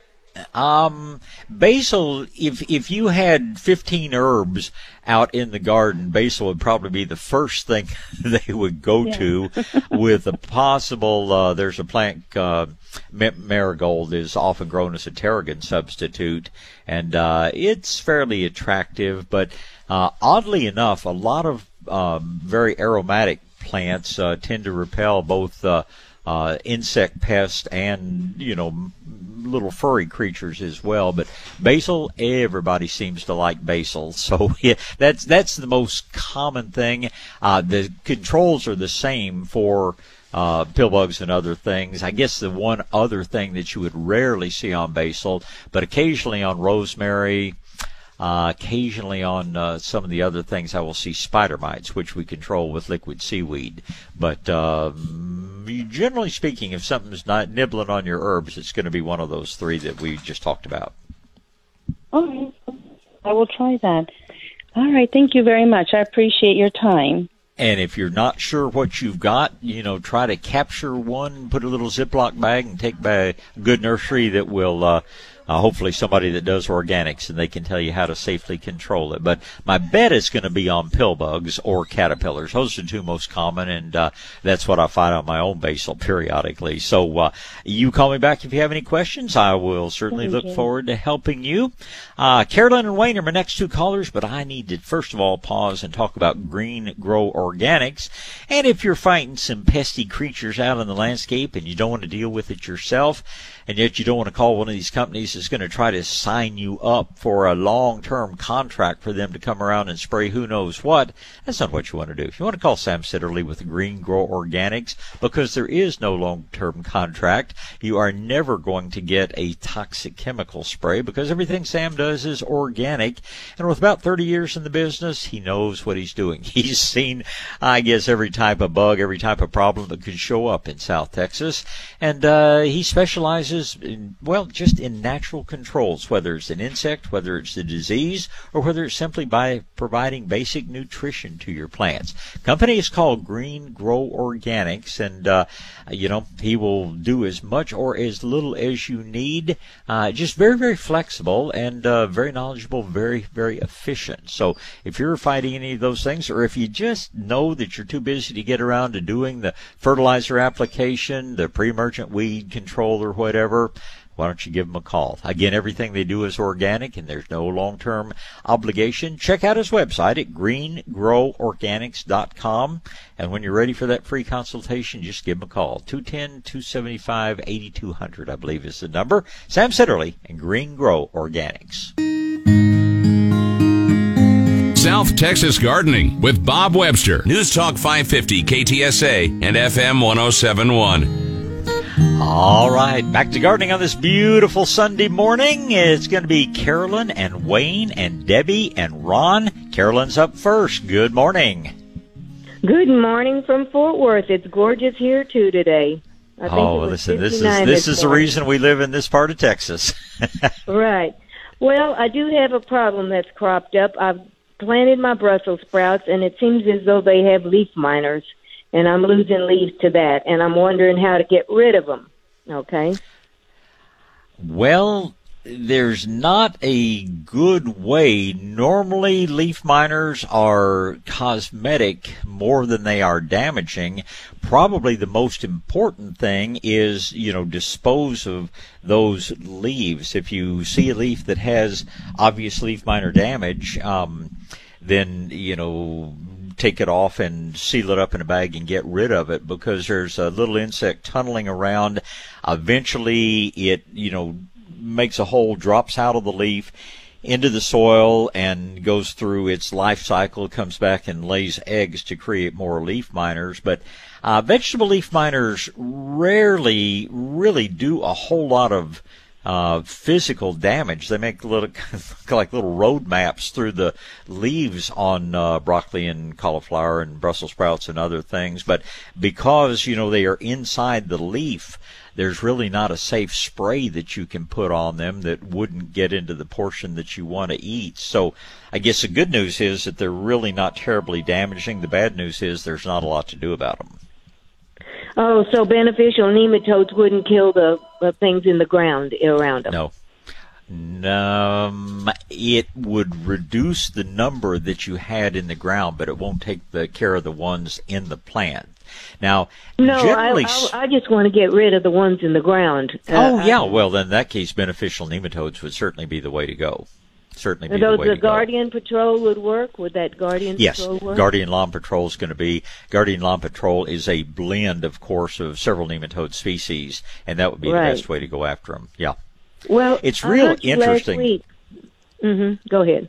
um, there is actually a little wasp, and years ago, um, uh, uh, the Disney folks over at Epcot actually produced a video. There's a little wasp that may show up in your garden, tiny little non-stinging thing that walks back and forth and back and forth and back and forth on the leaf, trying to determine exactly where the leaf miner is. Then it actually sticks its rear end, it's called its ovipositor, into the into that spot, lays an egg into the leaf miner, which then turns into another little wasp. And uh, over at Epcot in Florida, at one point they had a bad outbreak of leaf miners. They actually controlled them by collecting the larvae of these little wasps and releasing them wherever they found a problem. I don't think that those wasps are commercially available, but it's one more reason to stay organic, as I know you always do, because uh, there are some natural things that will take care of the leaf miners. So you do your part with the nematodes in the soil, and hopefully you have some little wasps show up to start taking out some of the uh, leaf miners in the leaves. Oh well, I, my son in uh, Houston was here, and he said he's got a lot of leaf miners too. And I Yeah. said I think that the beneficial nematodes would take care of it, but but um, I wasn't sure that I was going to try to call you. And uh, Well, I'm I'm glad you did, but they should totally take care of the larval state in the soil. okay, and I think you said fa- last week it would take care of a lot of the the beetle uh, grubs that are going to Yes. be uh, overwintering. Yes. Okay, Oh, and the other thing on Brussels sprouts, uh, he said, "Boy, do the Brussels sprouts grow good in Houston." And I'm going, "Well, I thought it was, might be too hot there." And he said, "Well, they've got a," uh, and and I did read on the internet that they like an acidic soil. So I was going to ask you how you would go about making the soil a little more acidic here. Mm-hmm. Add more compost. Uh, compost Add is more full compost? of yeah humic acids. Um, if you want to go with a direct product, uh, liquid humates uh, will Liquid humate will work. yeah liquid humate or dry humate, either one. Um, Okay. And it yeah it will don't don't necessarily go by the pH of the soil, but uh, the Mhm. amount of organic material and the amount of humic acid is what will benefit your plants. And uh, uh, if you feel like you need to increase that uh, liquid humates, probably get it under the Medina label or dry humates. Either one would be the best way to go. Okay. And I agree with you. I I would be surprised if they, you know, a lot of people have just never had really good Brussels sprouts that make the little real tight head. You pretty much have to have a, a, a chillier winter to do that. So I'm surprised that he feels like he grows good Brussels sprouts in Houston. But I, I No, hate to say it, he He may just not know what a really did. good one looks like. What's that? Yeah, he said a neighbor did. He said those plants were tall and they were full of Brus- Brussels sprouts, and they put these pine needles around them, and Sure. so that that acidifies the soil. Mm-hmm. Uh, just to a very, very slight degree. Oh, Your problem okay. in Fort Worth, like my problem in the hill country, is just every time we water, we're putting very alkaline water on. So uh, the people that go to trying to use chemicals or trying to use some other things are just it's sort of self-defeating. When you increase your organic material in the soil, you're naturally increasing the humic acids there, and it makes it possible to grow a lot of things a whole lot better. But uh, to grow really tight heads on the Brussels sprouts, you need that chilly weather, and so uh, uh, you have a better chance of it in Fort Worth than I do, you know, in San Antonio area, and we have a better chance of it than uh, they do in Houston, simply because of the temperatures we normally have in the wintertime. But uh, give it a try. I'll be interested to know how they do for you. Okay, and what about? Uh, I I did go to the internet and I saw how to acidify soil, and they have things that you can buy at, at places, uh, packages of stuff to acidify. Will will that help? Mm-hmm. Because uh, and then a, another one said suggested putting uh, vinegar in a gallon of water and watering the plant with the with some vinegar water, if that would help. Because If you, if you did a very dilute vinegar solution, that would be good. If you did strong vinegar solution, you would kill things. But uh, I would always use the apple cider vinegar That's and uh, I- a s- uh-huh. Yeah, a small amount, like a tablespoon per gallon, will benefit your plants, but I'm not going to tell you it's going to change the pH a whole lot. If you're really Okay. going to change the pH, you're probably going to use phosphoric acid, but uh, you have to be very careful with it, and it's a very temporary solution because, like I say, every time you water, you're putting alkaline water on that is going to neutralize Sure. a chemical product, whereas a natural product like uh, humic acid, there are actually probably 100,000 different humic acids. They are not nearly as easily neutralized as a chemical acidifier would be. So if I buy some humate, uh, put it around each plant. Uh, or over the whole garden. It's inexpensive, and well, I uh, I sometimes had I had mulch delivered this this Mm-hmm. week. There's a place Uh-huh. here that makes really good mulch. I I use the um, you know the cow manure one, the the organic uh, um, yeah you know. Get, hmm But I just got regular, uh, not mulch, excuse me, uh, compost. I said mulch, but I meant compost. I use the uh, ca- uh, composted manure on my lawn, but uh, I got just plain uh, compost, organic compost. And what happened is it doesn't smell good. It smells like a petroleum product. It stinks. So I know Well- it's not completely finished yet, so I'm not going to plant my garlic or anything in there till I feel like it's ready.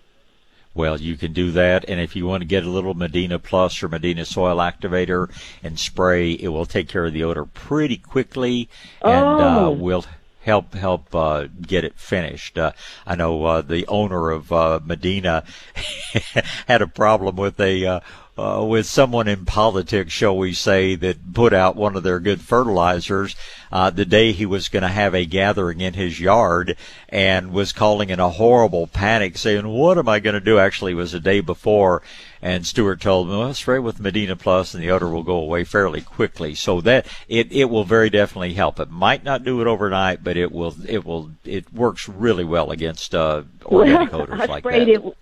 I sprayed it with molasses yesterday. Yeah, well, that's good. smells- Oh, okay. I thought maybe that would help get some worms and break it down a little bit. You know. Uh, that will So- very definitely help. But if you feel like you need to speed it up, uh, uh, get some Medina Plus and use that as well.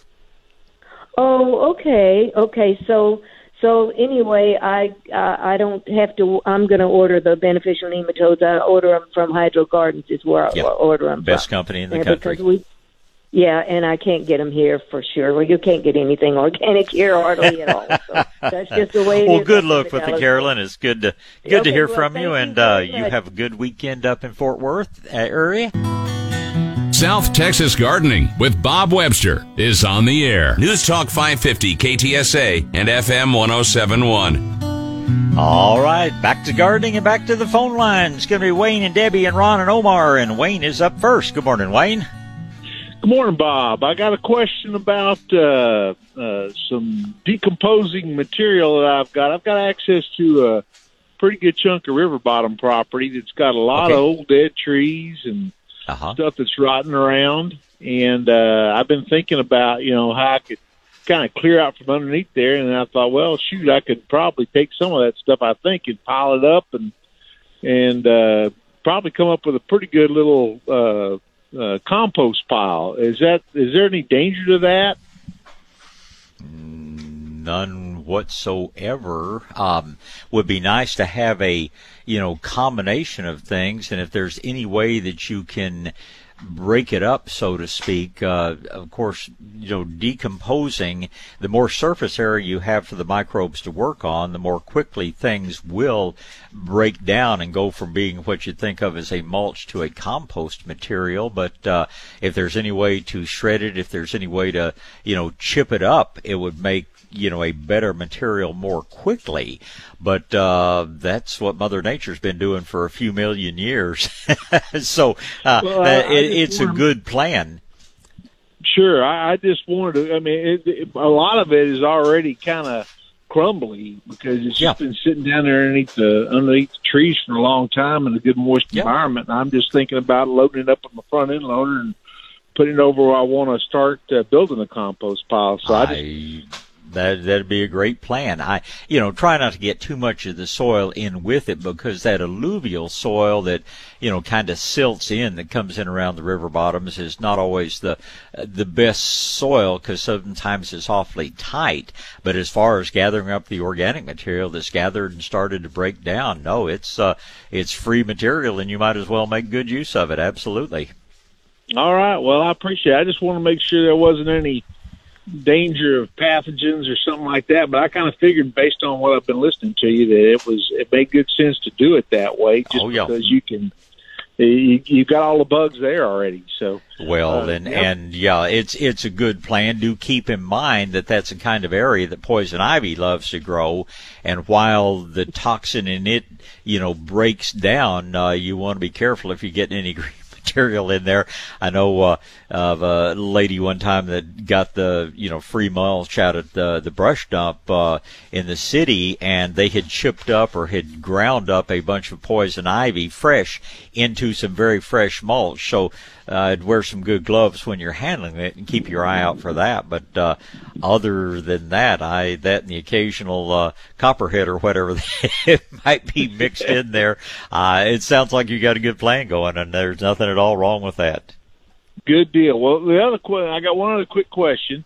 Uh, I, I've I've been studying a lot on uh, propagating with cuttings, and uh, uh-huh. I know you've talked about several. Uh, there's a lot of things on the internet that says mix peat moss and perlite. I know you talk about perlite. Straight you perlite's all you, you need. Well, how do you know whenever you uh, you, you get them you get them growing a perlite and you see the roots. I mean, do you plant it? Do you transplant them immediately into into another pot? That's that's up to you. You could you could leave them in perlite indefinitely. You would need to start fertilizing so the plants could grow in a healthy fashion. But once the plant has started to make roots, once it has initiated root development, uh, at that point it can go into soil immediately or it can stay, you know, in the perlite a longer time. But once it started to make roots, then you've passed that, that time frame where it might, you know, want to decompose rather than root. Once the root started, it's ready to go into soil, but it can stay in the perlite for six months as long as you started adding some nutrient material to it whenever you, when the nutrient material you talk about the I guess the fertilizer, to your yeah. good organic yeah. fertilizer. Dry yeah, has to grow Hasta Gro plant is the liquid that I use if something's going to be in perlite for a longer period of time. Oh, you use liquid, not a not a granular. Absolutely, and perlite uh, liquid would be much faster acting, much better. Okay, all right. Well, that's what I need to know, Bob. I sure appreciate it. Love the show. I appreciate the call, and I thank you most kindly, Wayne. And let's see if we can get Debbie in here before the news. Good morning, Debbie. Good morning. How are you, Bob? I'm good. How are you today? Doing well, thank you. Excellent. I'll be very quick. Um, up until last spring, my front yard looked amazing. It was green at St. Augustine. It was green and gorgeous. Then, um, come October, November last year, I developed brown patch. Okay. And um, so I put cornmeal down everywhere. It obviously was very late in the season, so I had to wait until spring. And um, spring came, and the grass grew back beautifully. It was lovely. And then, as soon as it started getting warmer, the brown started coming back.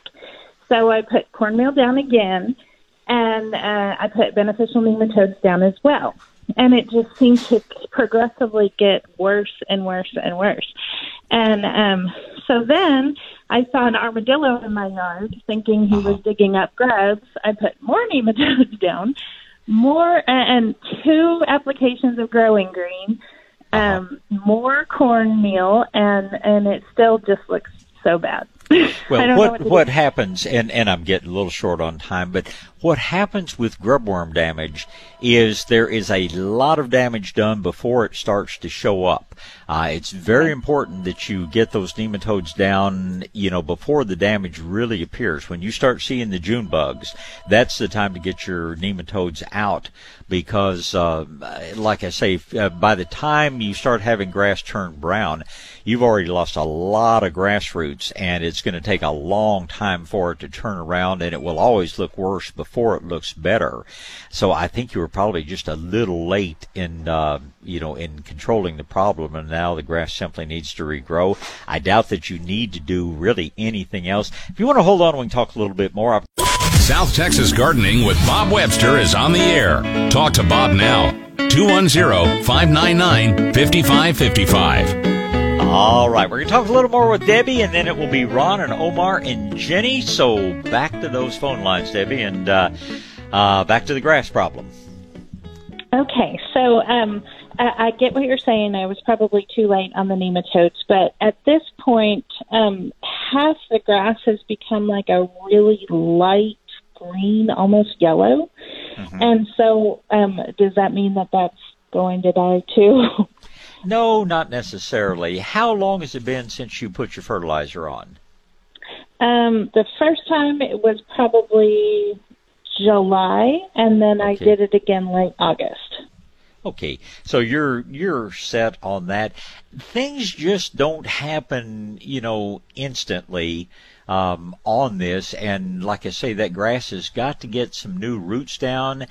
The yellowing, the light color is probably not the fact that they're, they're not nutrients there, but simply that the grass doesn't have the active roots to, you know, take up the nutrient.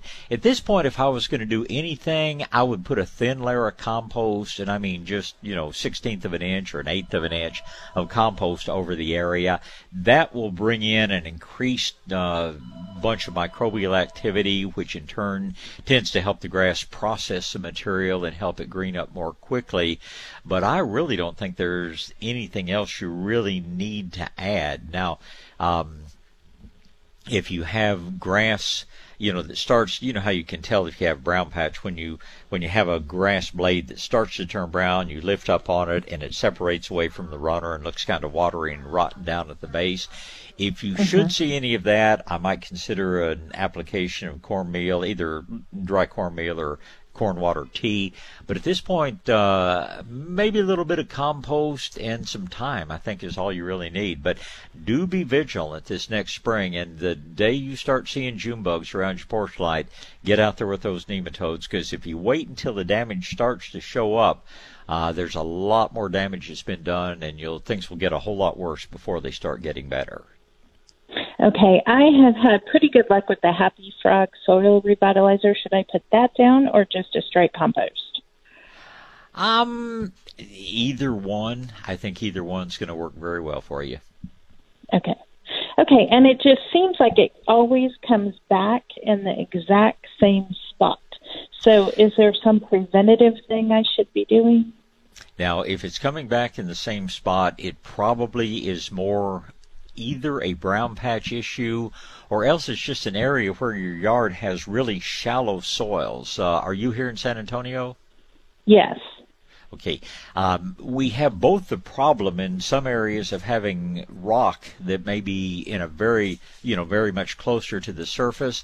And we also have an issue with uh, what are called domes of caliche, where if you could take a cross section through the soil, you'd see where this big mass of caliche has come up much closer to the surface. A lot of times, I don't spend a lot of time on roofs, other greenhouse roofs anymore, but I got to where you could get up on a roof and look down and you could just pick out areas of the yard where there would be a given patch that was always, you know, a little less thrifty, as they say, a little bit more yellow. And if you go out and dig down, you'd find either that the soil was just much more shallow there, or else there was a big dome of caliche right directly underneath it. I know Howard Garrett actually took an old golf club and sharpened uh, the shaft off of a uh, golf club and sharpened it, and he would go down and probe down into the soil with that. And you might try that. Uh, and you know, sometimes uh, you will find that it's a it, it's just a, a big rock, a rock that you could actually dig out and get rid of. Um, and sometimes, you know, that, that's just not practical. But my guess is that it's just an area where you've got a lot more shallow soil. Uh, you can compensate for that if you, you know, get a little more water on it somehow, which means getting out with a hose. Uh, and just supplementing the water. But when you have when you have a problem reappearing in the same area, a lot of times it's it's something going on just below the surface, and it'd be interesting just to dig a little small hole down and see what you find sometime. Okay. Okay, very good. Thank you so much for your help. Always a pleasure. Always a pleasure, Debbie. Get out and have a good Sunday. And uh, we'll move on and talk to Ron. Good morning, Ron. Good morning, Bob. How are you? I'm great. This is going to be a beautiful day out there. It's is just going nice. to be too short. it. I've got I've got more to do today than I'm ever going to get accomplished. Well, this is this is great uh, weather for it. It's like I think it was like 62 degrees when I first went out this morning. Yeah, I had 58 in Boerne when I left. Yeah, that's nice. I've I've been waiting for this cooler temperature for so long. you and a couple of million other people. yeah, had enough of that other stuff. Yeah. Okay, I think you answered some questions uh, from the lady you just spoke to, but I I think I'm just about getting ready to have to deal with the brown patch again. I got an area that probably about 20 by 25 feet Okay. or so that I deal with every year, and I think I'm behind the ball. But let me ask you about a product that I've used in the past. I'm probably going to need to change over and really stick to your plan, but it's a Consan 20 uh, fungicide. Right. You familiar with that? Yes, and it's not a bad product. It's not really organic, but it's not a toxic chemical like so many of the other fungicides are. Um, one of the problems with it is it's not at all long lasting. It's not something that I really recommend, but again, it's compared to you know a lot of the other products that are out there. Uh, if you're going to use something that is synthetically derived, it's one of the ones that's not so bad. But what I love about you know going with the cornmeal, which grows the beneficial fungus called trichoderma, is that that is long lasting, and you'll take care of a lot of other potential problems, even even including oak wilt. So um, I, I think it's a better application, and if you prefer to use a liquid, uh, which we often do in uh, treating and preventing oak wilt, you can just soak your cornmeal overnight in a bucket of water and then apply that liquid. And I think you'd find it to be as or more effective than your Consan, and certainly uh, certainly no negatives to a corn water tea solution and much longer lasting. Yeah, I think I'm going to start uh, taking you up on that after I get rid of this here. I have uh, talked to you before, and, and I'm doing some. Uh, I'm going to be doing some cleaning out of some of my plants. I've, I've talked to you before about my uh, chili pequins and the big pots, and they're pretty good sized plants. But I'm going to go through there and and clean out the the roots and stuff. Uh, but I did buy the sea, the uh, liquid seaweed and uh, the, the liquid molasses by Medina Uh-huh. And get ready to get out. I guess is this okay a time to do that, or should I wait to spring to really clean Oh, that no. all out and cut? No, uh, especially with your liquid seaweed, you'll make things uh, more cold hardy. Uh, you'll actually add about five degrees to, uh, um, you know, the cold hardiness of your plants if you spray with some regularity using liquid seaweed in the fall. And this is a perfect time to begin that, not just on your uh, on your chili pequins, but if you've got any tomatoes that you want to try to get to hang on a little bit longer, or any flowers out there like begonias or periwinkles, uh, they will all benefit and will all last later into the fall with an occasional seaweed application. Uh, and I like the molasses seaweed combination. We do about two two tablespoons liquid seaweed, one tablespoon of molasses to a gallon of water, and uh, that's just a great fall tonic to both keep things healthy through the fall and to increase your cold hardiness. Okay, so clean up the roots now. That's okay, but as far as these guys are a good five foot tall, probably uh, leave that alone till spring. And that's up to you. Um, I would not cut it back severely. Mother Nature may decide this winter to she will freeze back a portion of it, but my time for doing most of that type of pruning is going to be late February or early March is probably the best time. Yeah, that's what I was planning on. But you're saying I Yeah. can go ahead and do the roots now to clean them up a bit. I think I will now use them uh, this Medina, these products. Uh, Yeah. want need to get after that try to get those things a little healthier. Well, just keep in mind there are many things that we really do as a soil drench, such as the liquid fertilizers, but things like your molasses and liquid seaweed are probably better applied as a foliar spray.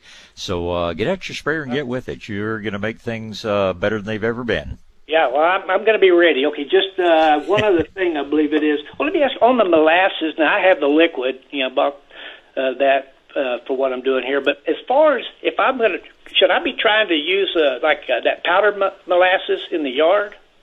Well, it's it's not powdered molasses. They call it dry molasses, but it is not molasses that you know will dissolve or you know go back to being molasses. All it is is usually ground up corn cobs or ground up sorghum or sometimes ground up alfalfa that has just then been sprayed with molasses. So you've just got a substrate that Oh, has, okay. you know, absorbed it. That's not, do not think that will ever dissolve. Uh, people should know better. The guy that actually sold me my Continental Belt and sprayer, which is what I use for spraying acreage, uh, he decided he was going to put out, uh, molasses that way. He dumped about 40 pounds of dry molasses into his spray tank and spent three days trying to get the nozzles unclogged and everything Uh-huh. else. So, so dry molasses is convenient because it doesn't require a sprayer. In fact, you can put it out with fertilizer spreader if you like. But uh, it is not something that it's not like a crystalline material. It's just simply a, uh dry substrate that's been soaked with molasses. And if you buy dry molasses, I sure recommend the brand called Nature's Creation because I don't know what magic they've used, but theirs does not clump and get hard. Many brands of dry molasses that I've used in the past, if they set in the bag, especially if they got exposed to any humidity, they would turn to the hardest rock. I swear you could build a dam out of that stuff. Um, so go with uh, go with the Nature's Creation brand because uh, they've done something to it where it does stay. Uh, it it doesn't clump or get hard the way so many others do. Well, I need to check on that because that this is, was was at a feed store and they had it in the bag, and I didn't really check out the name of it. But I'll look back into that. One last thing. This is going to be a little odd. Uh, I've had a I've got a, a great plant. It looks like that I've had for goodness six or seven years. That uh, the birds dropped into the yard and started growing. I put it in a pot, and it does. I mean, really doing well as far as putting producing leaves, and uh, it goes across my uh, privacy fence in the back, and it's probably a 25, 30 foot span, you know, as it takes off and tees out. Uh, and it's really nice. I love it. But this thing has never produced uh, a grape one. And the neighbor, a neighbor of mine, he and I looked into this, and it's we believe it's called Sweet Mountain Grape. Uh, And I guess the what do we call the biological name or what is Vitis or V I T I S monticola? Okay. Does that sound like a grape to you? Uh, well, Vitis is the genus for grapes in general. Now, uh, the, a small sweet grape in this area uh, is more likely black Spanish, but uh, the science is called etiology, and there are grape specialists that can look at a leaf and get a pretty good idea of the variety. I am not one of them, so you you might look around if you if you know anybody around the area that makes wine. They have clubs and things, and uh, they might be able to look at a leaf and give you an idea. But I'll tell you, if you're wanting to increase production for from just about any kind of grape, thin it out pretty heavily over the winter months.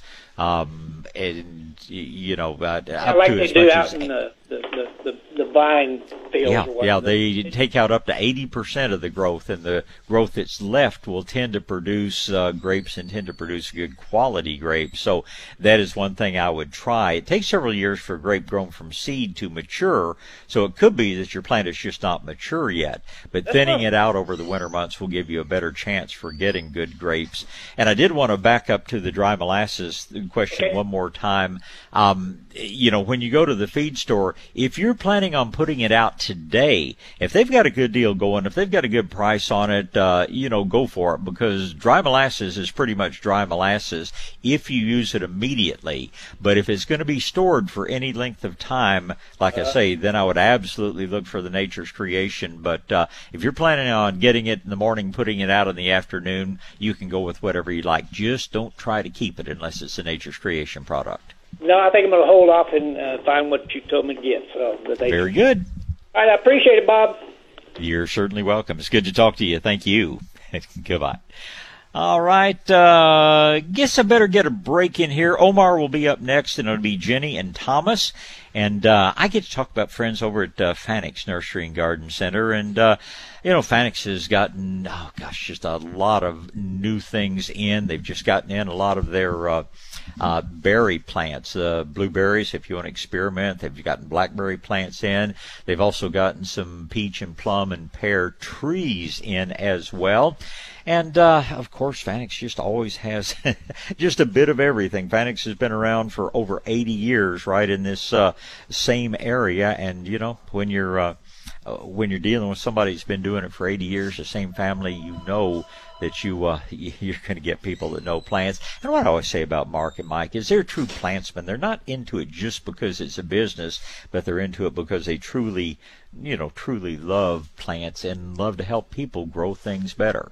Fanick's has uh, lots of other good things they're getting in now. They've got a good selection of vegetable plants have just come in, your cool weather vegetables, and of course all the organic things we talk about with good fertilizers from Medina and Maestro-Gro and Fox Farms. They've got the mulches and the compost. Uh, just a great time to get by and see the folks over at Fanick's, right over there on Holmgreen Road, right where they've been for 80 years now. Check out their Traeger pellet grills too. Check out their new EGO uh, lawn battery powered, lithium ion battery powered lawn equipment. Always something new and something neat going on over at Fanick's. South Texas Gardening with Bob Webster, News Talk 550 KTSA and FM 1071. All right, back to gardening and back to the phone lines. It's going to be Omar and Jenny and Thomas and Austin. Omar is next. Good morning. Good morning, Bob. How are you? I'm good. Who could be otherwise on a morning this pretty? Yeah, no kidding. now, I've got a lot, so I'll be quick. Uh, the liquid seaweed ratio and molasses, is it, would that apply to a lime Mexican lime tree as well? Oh, yeah. Yeah, okay. it it okay. it is a beneficial. last count, I think they had identified almost a hundred different beneficial compounds in liquid seaweed. The uh, you know the the kelps, especially the cold water kelps, selectively pull out a lot of the really beneficial things out of seaweed and concentrate in their leaves, and uh, that's what you're getting. There are different processes they use to liquefy it, but uh, it's good for everything that grows. Okay, and uh, that same lime tree, it, it, it's an overproducing little thing, and and I need to trim it back because uh, I have I have never trimmed it back. It's been in the ground about seven eight years, and it's getting too mm-hmm. big to cover. As far as trimming wise, just pick a limb and get it, or I mean, is there any? Is it you know? Is there any special way to do it? Well, on really on all citrus, I like to prune them when they're in flower in the spring. Now that doesn't help you much this fall with the covering, but um, you never know which limbs are going to have the most limes and which limbs are not. If you prune while it's in bloom, you can take out the limbs uh, with the fewest blooms, leave the ones with the most blooms, and that way you'll maximize your crop. But um, as far as the tree goes, you're just cosmetic when it comes down to shape it however you like. But uh, for maximizing citrus or production on citrus, uh, I like to prune while it's in bloom. Okay. Do I need to paint the wounds? No, no. It's okay. that, that'd be detrimental actually. Okay, got you. And uh, have you ever heard of great-tailed grackles eating? I've got. I'm looking across the house pasture right now, and I've got numbers like Alfred Hitchcock's The Movie uh, the mm-hmm. birds. I mean, and they're yep. swooping down just in the middle of the pasture, and we're we're heavy on armyworms right now, and I'm just I'm guessing that's what they're doing. Is that is that? It's either that or grasshoppers. Right? It could be could be armyworms, could be grasshoppers. I was shredding a field one time and um, I mean the grasshoppers were so thick. I was wearing a a face mask because just they were you know hitting me in the face when I was going through it. Mm-hmm. There's a big old flight of those boat-tailed grackles came in and landed in the little adjacent pasture. And when I finished the field I was in and moved over to that other one, there was not a grasshopper to be seen. So oh, wow. the, they're they're big insect eaters and. Uh, kind of obnoxious, and we've got way too many of them. Yeah. But uh, they do some good out in the country, and uh, yeah, I'm sure they're they're probably going after the caterpillars. And uh, grasshoppers have been pretty thick this summer, and they may still be finding some of those are going after as well. Yeah, they're they're doing. I'm looking at a huge huge number of them right now. Um, yeah my Marianna's Peace tomato plants are, you know, the first time I've done them, they're doing really, really well. No, no flowers Good. yet, but they're they're getting size. And I've got I hope you let me know how they do this fall and how productive yeah, they are. I sure will. And I've got a potential oak tree transplant. I think I may have brought this up years ago. My mother lives in town and she's got a oak tree that is growing straight up mm-hmm. and it's about 11 foot tall and it's in the corner, so it's not like I can dig around it even you know two foot. And mm-hmm. best time to try that, be what? Uh, I always say between Thanksgiving and Valentine's. Okay. Okay. Now, is it up against the foundation of the house, or is it in out in the corner of the yard? No, it's out in the corner of the yard, right? It's Okay. very uh, an an anaqua tree is, is is covering it, or it's growing through the anaqua tree uh, uh, branches. but uh, it, it, I almost almost wish it was up against the house because then you would know there weren't any roots underneath there, and the the area you are able to dig, you'd be get more of the root system. But where it's just out in the yard, those roots are going out in all directions. So uh, just get the biggest root ball on it you can. But uh, yeah, anytime when the other trees have dropped their leaves, that's going to be your best time to do your transplanting on a woody plant like that.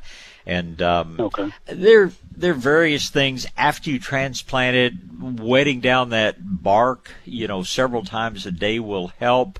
Um, if you're forced to do it when the weather's a little bit warmer, I think you can probably still find a product. You might have to go online to get it, but uh, uh, there's something called wilt proof. It's an anti-transpirant uh, that sometimes people use when they have to transplant things in hot weather that uh, cut down on water loss and increase your chances of success. But uh, most important thing is the time of year, and we're coming up on that time of year. gotcha. All righty, sir. Well, I sure appreciate it. I always appreciate your call, Omar. Get out and have a great Sunday, and uh, we'll move on next and talk to Jenny. Good morning, Jenny. Good morning, Bob. Good morning. I'm calling my son. Uh, he wants to buy a citrus. It's a pink grapefruit plant tree uh called Citrus Maximus, and he Okay. wanted to know your opinion as to whether or not that he could grow that here. He lives outside Poteet. Does he need to prep for something to to do it, or should he not even buy it? Well, you know, the problem with grapefruit is they make a big tree, and they're not especially cold hardy. Um, there are some citrus that you know stay more compact. Some of them would keep them even more compact by grafting them onto a rootstock called Flying Dragon. Uh, I've never seen grapefruit on a dwarfing rootstock, but uh, if I were if I were going to plant a grapefruit, I would, if at all possible, try to find one on a dwarfing rootstock because um, most of, especially the pink grapefruit varieties, are not very cold hardy and. You know, who knows what the weather's going to do this year? Everybody talks about global warming. We've had several um, winters when we had cold, but we didn't have any severe cold. But I've lived in Texas long enough to see it five degrees in San Antonio uh, back actually about the time we were opening Shades of Green. So um, it's it's a little bit of a gamble anywhere north of the valley. In fact. Uh, the uh, uh, Rio Grande Valley was uh, was many years ago. Uh, They had a freeze down there that wiped out pretty much all the citrus, which came, turned out to be a huge boon because then they replanted with the newest thing around, which was the pink grapefruit, and everybody liked that so much better than they liked the Florida grapefruit, the old uh, sour ones that uh, for many years the Texas Rio Grande Valley led the nation in citrus production, uh, and it was all because it gotten cold and froze out everything. So um, there's no grapefruit that is consistently available that is consistently cold hardy. So I'm just going to, you know, caution him to if he can find it on a dwarfing rootstock, very good. Uh, if not, plant it in an area sheltered, protected from the north wind, and just especially the first couple of years, be prepared to cover it if it gets really, really cold. Okay. That's real hard to understand. He was supposed to be listening, so I hope he understands it because Well, that's it, it's yeah, it's kind of like a lime tree. Uh, they're just not that cold hardy, but a lime's a little bit smaller, so it's a little bit easier to cover.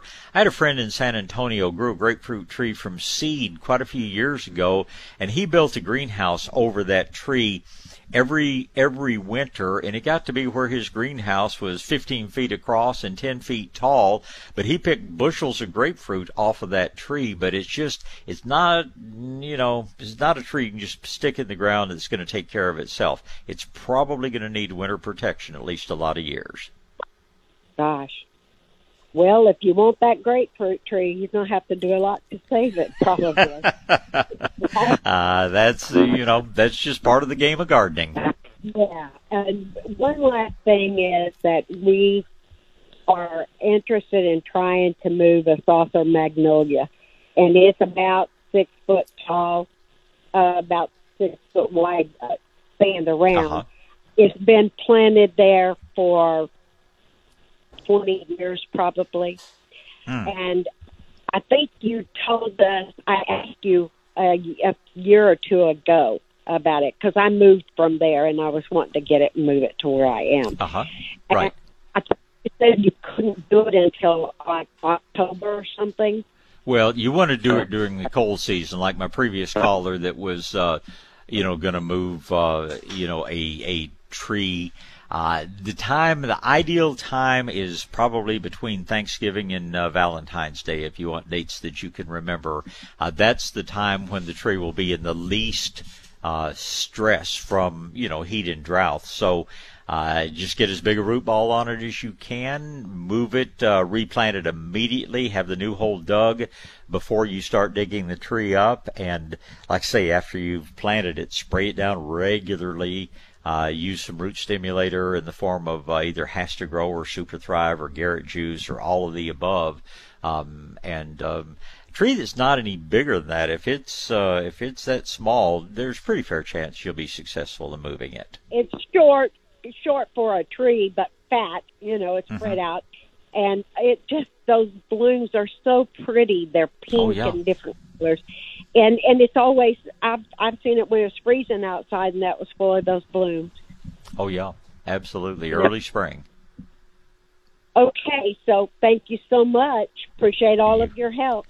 Hey, It's always a pleasure, Jenny. You get out and have a good Sunday, and uh, we'll talk again. South Texas Gardening with Bob Webster is on the air. News Talk 550 KTSA and FM 1071. All right, back to gardening. We're going to visit with Thomas and Austin and Kathy. Probably have time for one more call beyond that. There is one open line, so grab it quickly if you like. You know the number, 210 599 5555. And I'll say good morning, Thomas. Good morning, Bob. Well, good morning, sir. I wanted to ask you, have you ever heard of a fellow by the name of uh, Burkholder around the Johnson City area? Um, Yeah. I knew a fella in San Antonio by that name, but I can't say I know a lot of people Well- up toward Johnson City.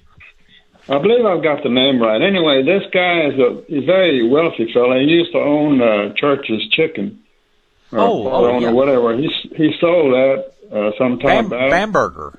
Yeah, Bamberger is the guy you're talking Bamberger, about. Okay. Yeah. And uh, he picked the. I looked at it, it was on YouTube. He, he his goal was to pick the sorriest piece of land he could find. I guess it was around Johnson City. you know the story?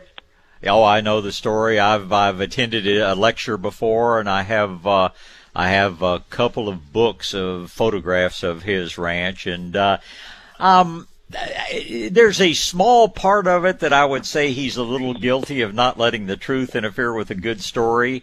But um, and you know he talks about a lot of different things. He's done a wonderful job of not only preserving the land and uh, encouraging a lot of people to do the same, but some of the areas where he thought had just totally you know, saved everything from any potential problems. Some of those areas in the real severe drought in 2011, uh, he still ran out of water and still lost some trees to the drought. So it's not a perfect system, but his ranch is called Selah, and uh, he's a remarkable man who has done just some absolutely incredible things up there. And uh, if you want a beautiful book, and I'm trying to remember.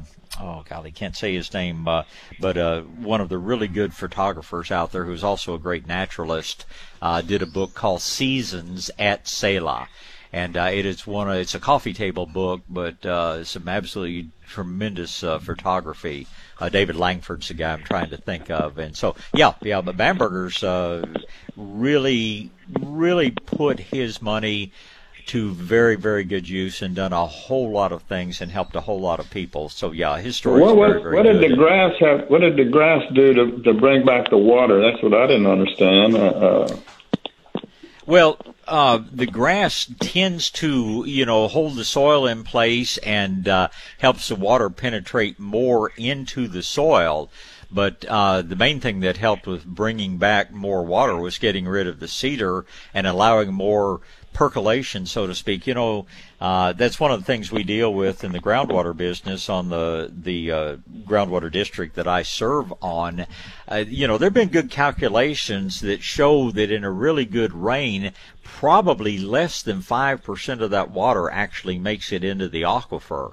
And with what uh, David did with uh, his land, getting rid of the cedar and improving the grass cover, uh, it has helped hold the water in place to where a higher percentage of the rain that falls actually makes it down into the aquifer. That's a bit of an oversimplification, but uh, uh, that's that is one of the principal things you know that is that has occurred where he is taking the land back because you know 150 years ago a lot of uh, the hill country was grassland and just Uh-huh. when we took away when we took away fire when we started letting the ash juniper take over uh, it went uh, we lost a lot of topsoil overgrazed with sheep a lot of different problems and going back to a native grassland is actually returning it to the way the land looked back in the early 1800s well, he shows a big, like a big tank with beautiful, you know, deep water and all that. I thought, man, that's, you know, Oh, yeah. that's He, he, he's done Of course, I very, very good things, Thomas, and he's really improved the land. But in a severe drought, he had some of the same problems that the rest of us face. But yeah, I, uh, as a matter of fact, somebody sent me that most recent YouTube post. But if you ever get an opportunity to hear the man speak, and he does lecture periodically, uh, even though he's really getting up there in years, but uh, he gives an excellent lecture, puts on a very excellent slideshow, and uh, very much worth attending. And uh, he's a wonderful man to visit with. Great. Another thing, real quick, Bob. What what the heck is happening in California? What what kind of brush or whatever is it burning? I mean, that's unbelievable. What's going on out out there? I mean, well, yeah, and uh, you know, I I attended. I, I went to a lecture actually in Wyoming, put on by the Forest Service last year, as a matter of fact, and. uh the and and you know really don't have time to to have a long discussion about this but the biggest problem in California is that throughout you know the thousands of years that California has existed wildfire has been a part of their ecology. Every year or two it would burn off. When man moved in started building subdivisions in these areas and stopped letting the land burn you got a much much bigger what they call fuel load. There's just a lot more material out there to burn. And what then it when brush you get or what? yeah, yeah, it's a brushy growth, and then you get those really dry Santa Ana winds, and uh, um, you just, you know, you're looking at an overgrowth of fuel. It's a reason that a lot of the Forest Service people in our timberlands are doing a lot more control burns, trying to take out a lot of the undergrowth, but uh, they've simply got a very, very high fuel load in a very dry condition, and the result is disaster. So. Thomas is interesting, and I always enjoy talking with you. Um, but I need to move on and talk to Austin at this point. So, good morning, Austin. Hi, Bob. It's a pleasure to talk to you. Well, it's good to talk to you. I have a question. We live in the Leon Springs area, Uh-huh. and our whole backyard is St. Augustine grass, but one area is incredibly shaded, Uh-huh. and the grass it, it's gone. I mean, there is no grass, and we're wondering what what variety can we try there to that might be green. Well, you're not going to grow a grass if it's too, you know, if it's too shady for St. Augustine. The most tolerant of shade of the St. Augustine grasses, there's one called Delmar, there's one called Palmetto. But there is a point Okay. when it simply gets too shady for any kind of grass, and at that point we start thinking about shade tolerant ground covers like dwarf monkey grass or even Asian jasmine will grow with much Okay. less light uh, than even the most shade tolerant grass. But uh, that's you know that's the issue when you've got really big, really dense, beautiful trees. Um, when you go walking around in the forest, you really don't find much grass because it, it gets too shady for any grass. true. But yeah, the the most shade tolerant St. Augustines are Palmetto and Delmar. But long term, it sounds to Palmetto me and Delmar. yeah, Palmetto and Delmar. But it sounds to Okay, me like you ought to be thinking ground cover at some point uh, because it may just be Okay. too shady even for those grasses. And you're saying Asian jasmine, Asian And what was jasmine or other one? Asiatic jasmine. Um, Asiatic is, uh, jasmine. Yep. Okay. It, it makes a beautiful, dense ground cover. takes a little while to get established. If you want something more Okay. grass-like, there is something called dwarf mondo or dwarf monkey grass, lush, dark Oh, green. okay. Uh, it's it's a beautiful ground cover. If it's an area that you walk through, I would always put some stepping stones or something because it doesn't stand up to foot traffic really well. But if you want something that will be very happy in the shade, uh, the dwarf mondo grass, and like I say, it's it's a monkey grass. It's not a true grass at all. It's actually in the lily family. But if you want something that looks Right. like grass, dwarf mondo grass is going to be your best bet. And do you have that at Shades of Green? We do. We don't carry the St. Augustine grasses because they have to be planted immediately after they're cut from the field. Right. But yes, we sell many, many, many small pots of dwarf monkey grass. it, it's one of the most popular plants in the nursery because there are a lot of people facing the same problems that you are. And what do we do? Measure the area and then come try and figure out how much we need? That was is what you'd want to do. You'd want to decide how patient you are because it doesn't spread super quickly. Uh, most people Okay. opt to start with a small area, be sure that they really like it, and then just uh, expand it as they have the uh, energy and the funds to do so. Okay, so dwarf monkey grass. Dwarf monkey grass, also known as dwarf mondo, M-O-N-D-O, dwarf mondo grass. Oh, Mondo. Okay, great. Yeah, either mondo or monkey. It's the same plant, just two different names. Okay. Super. Thank you so much. I appreciate your help. Well, it's my pleasure. Thank you.